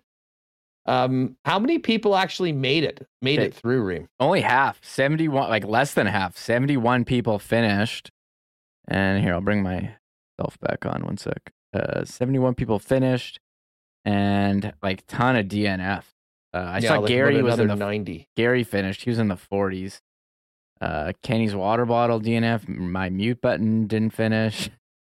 Some of the names in here. Pionki Tonk Man, who's looking good, fell off. Hacksaw didn't finish. There he is. So Did not get it done. Kenny Winnipeg Walter. Oh, Winnipeg Walter's pumped though. His Bengals are going to the Super Yeah. Bowl. He can handle an L. Remis, Remis and Hustler. We were two of the first Yeah, guys to get Sheed thrown over. didn't Showtime finish. Sheed. oh, there's Eric who like finished top, but he finished like former winner. Yeah, Yeah. he won and then was very close to winning again last week. That was incredible. Well, it was bound to uh, bound to have happen. Anyways, wow, what a great one. Colin Jensen, shout out to you, my friend. Um, hit us up. Uh, let us know what size you are. I may have a size for you. Uh, good to go right now. And uh, if that's the case, we can get it to you this weekend. If we don't have your size, we'll get the uh, next shipment of our Canadian Club Winnipeg Sports Talk hoodies coming up in a week or so. And uh, that'll be, uh, we'll get them out to you. Uh, I'll tell you what, folks, this has been an awesome week. Um, hopefully the weekend will be fun. I don't know. Uh, we'll see what happens. Skills competition tonight. Kyle Connor, fastest skater. Check that out. Should be worth uh, worth tuning in for. Uh, certainly, curling fans going to be all over it tonight. Fleury and Einarson both going at it. And now hopefully maybe we'll get an all Manitoba final with both of those two teams on Sunday. Uh, and we'll, of course, see whether the Gimli rink can win their third straight Canadian championship or Tracy Fleury and the East St. Paul rink can, uh, can get to the top of the mountain. They've been such a great team for the last year. They came so close at the Olympic trials. Um, either way, an all Manitoba final, I think everyone would love that.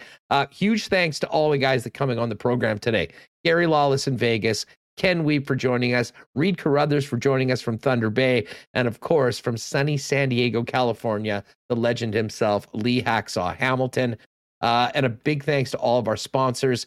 Coolbet, Canadian Club, Nick and Nicky DQ, BP, Princess Auto, Little Brown Jug, Nott Autocorp, Royal Sports. If you just tuned in, new exclusive Blue Bomber championship hats just came into Royal dad hats. You'll love them check the uh, video earlier if you want to see exactly what they look like, or just pop down and check them and get them at Royal at 750 Pembina Highway, Manitoba Battery, Culligan Water, Vita Health, and F Apparel. Uh, remote been a great week. A little slower with just the one hockey game, but uh, we're going to get into a big Monday show, and then it is on with the Jets and fans back in the building, or at least more than 250 of them for that big game against the Minnesota Wild on Tuesday. Yeah, the Jets will be back Tuesday, so we'll have that. We'll recap the All Star week. Uh, Jeff Hamilton will join us. Also, um, Scott uh, Wheeler from the Athletic. We have it penciled in. He's got his uh, his power rankings for uh, prospects. So he has ranked all the Jets prospects. Also, CFL free agency. So there could be a lot of moves. We did have some moves today. Sounds like Jeremiah Masoli, Three Down Nation reporting he's going to Ottawa. So they got a quarterback, and also William Powell as well, running back, going to Ottawa. So Ottawa was did they struggled last year at quarterback, and seems like they got they got their guy in Masoli. So I'm looking forward to seeing what other things happen, especially with with the Bombers, of course. Good for uh, good for. Hey, oh yeah, Colin. Yeah, you did support us and buy one.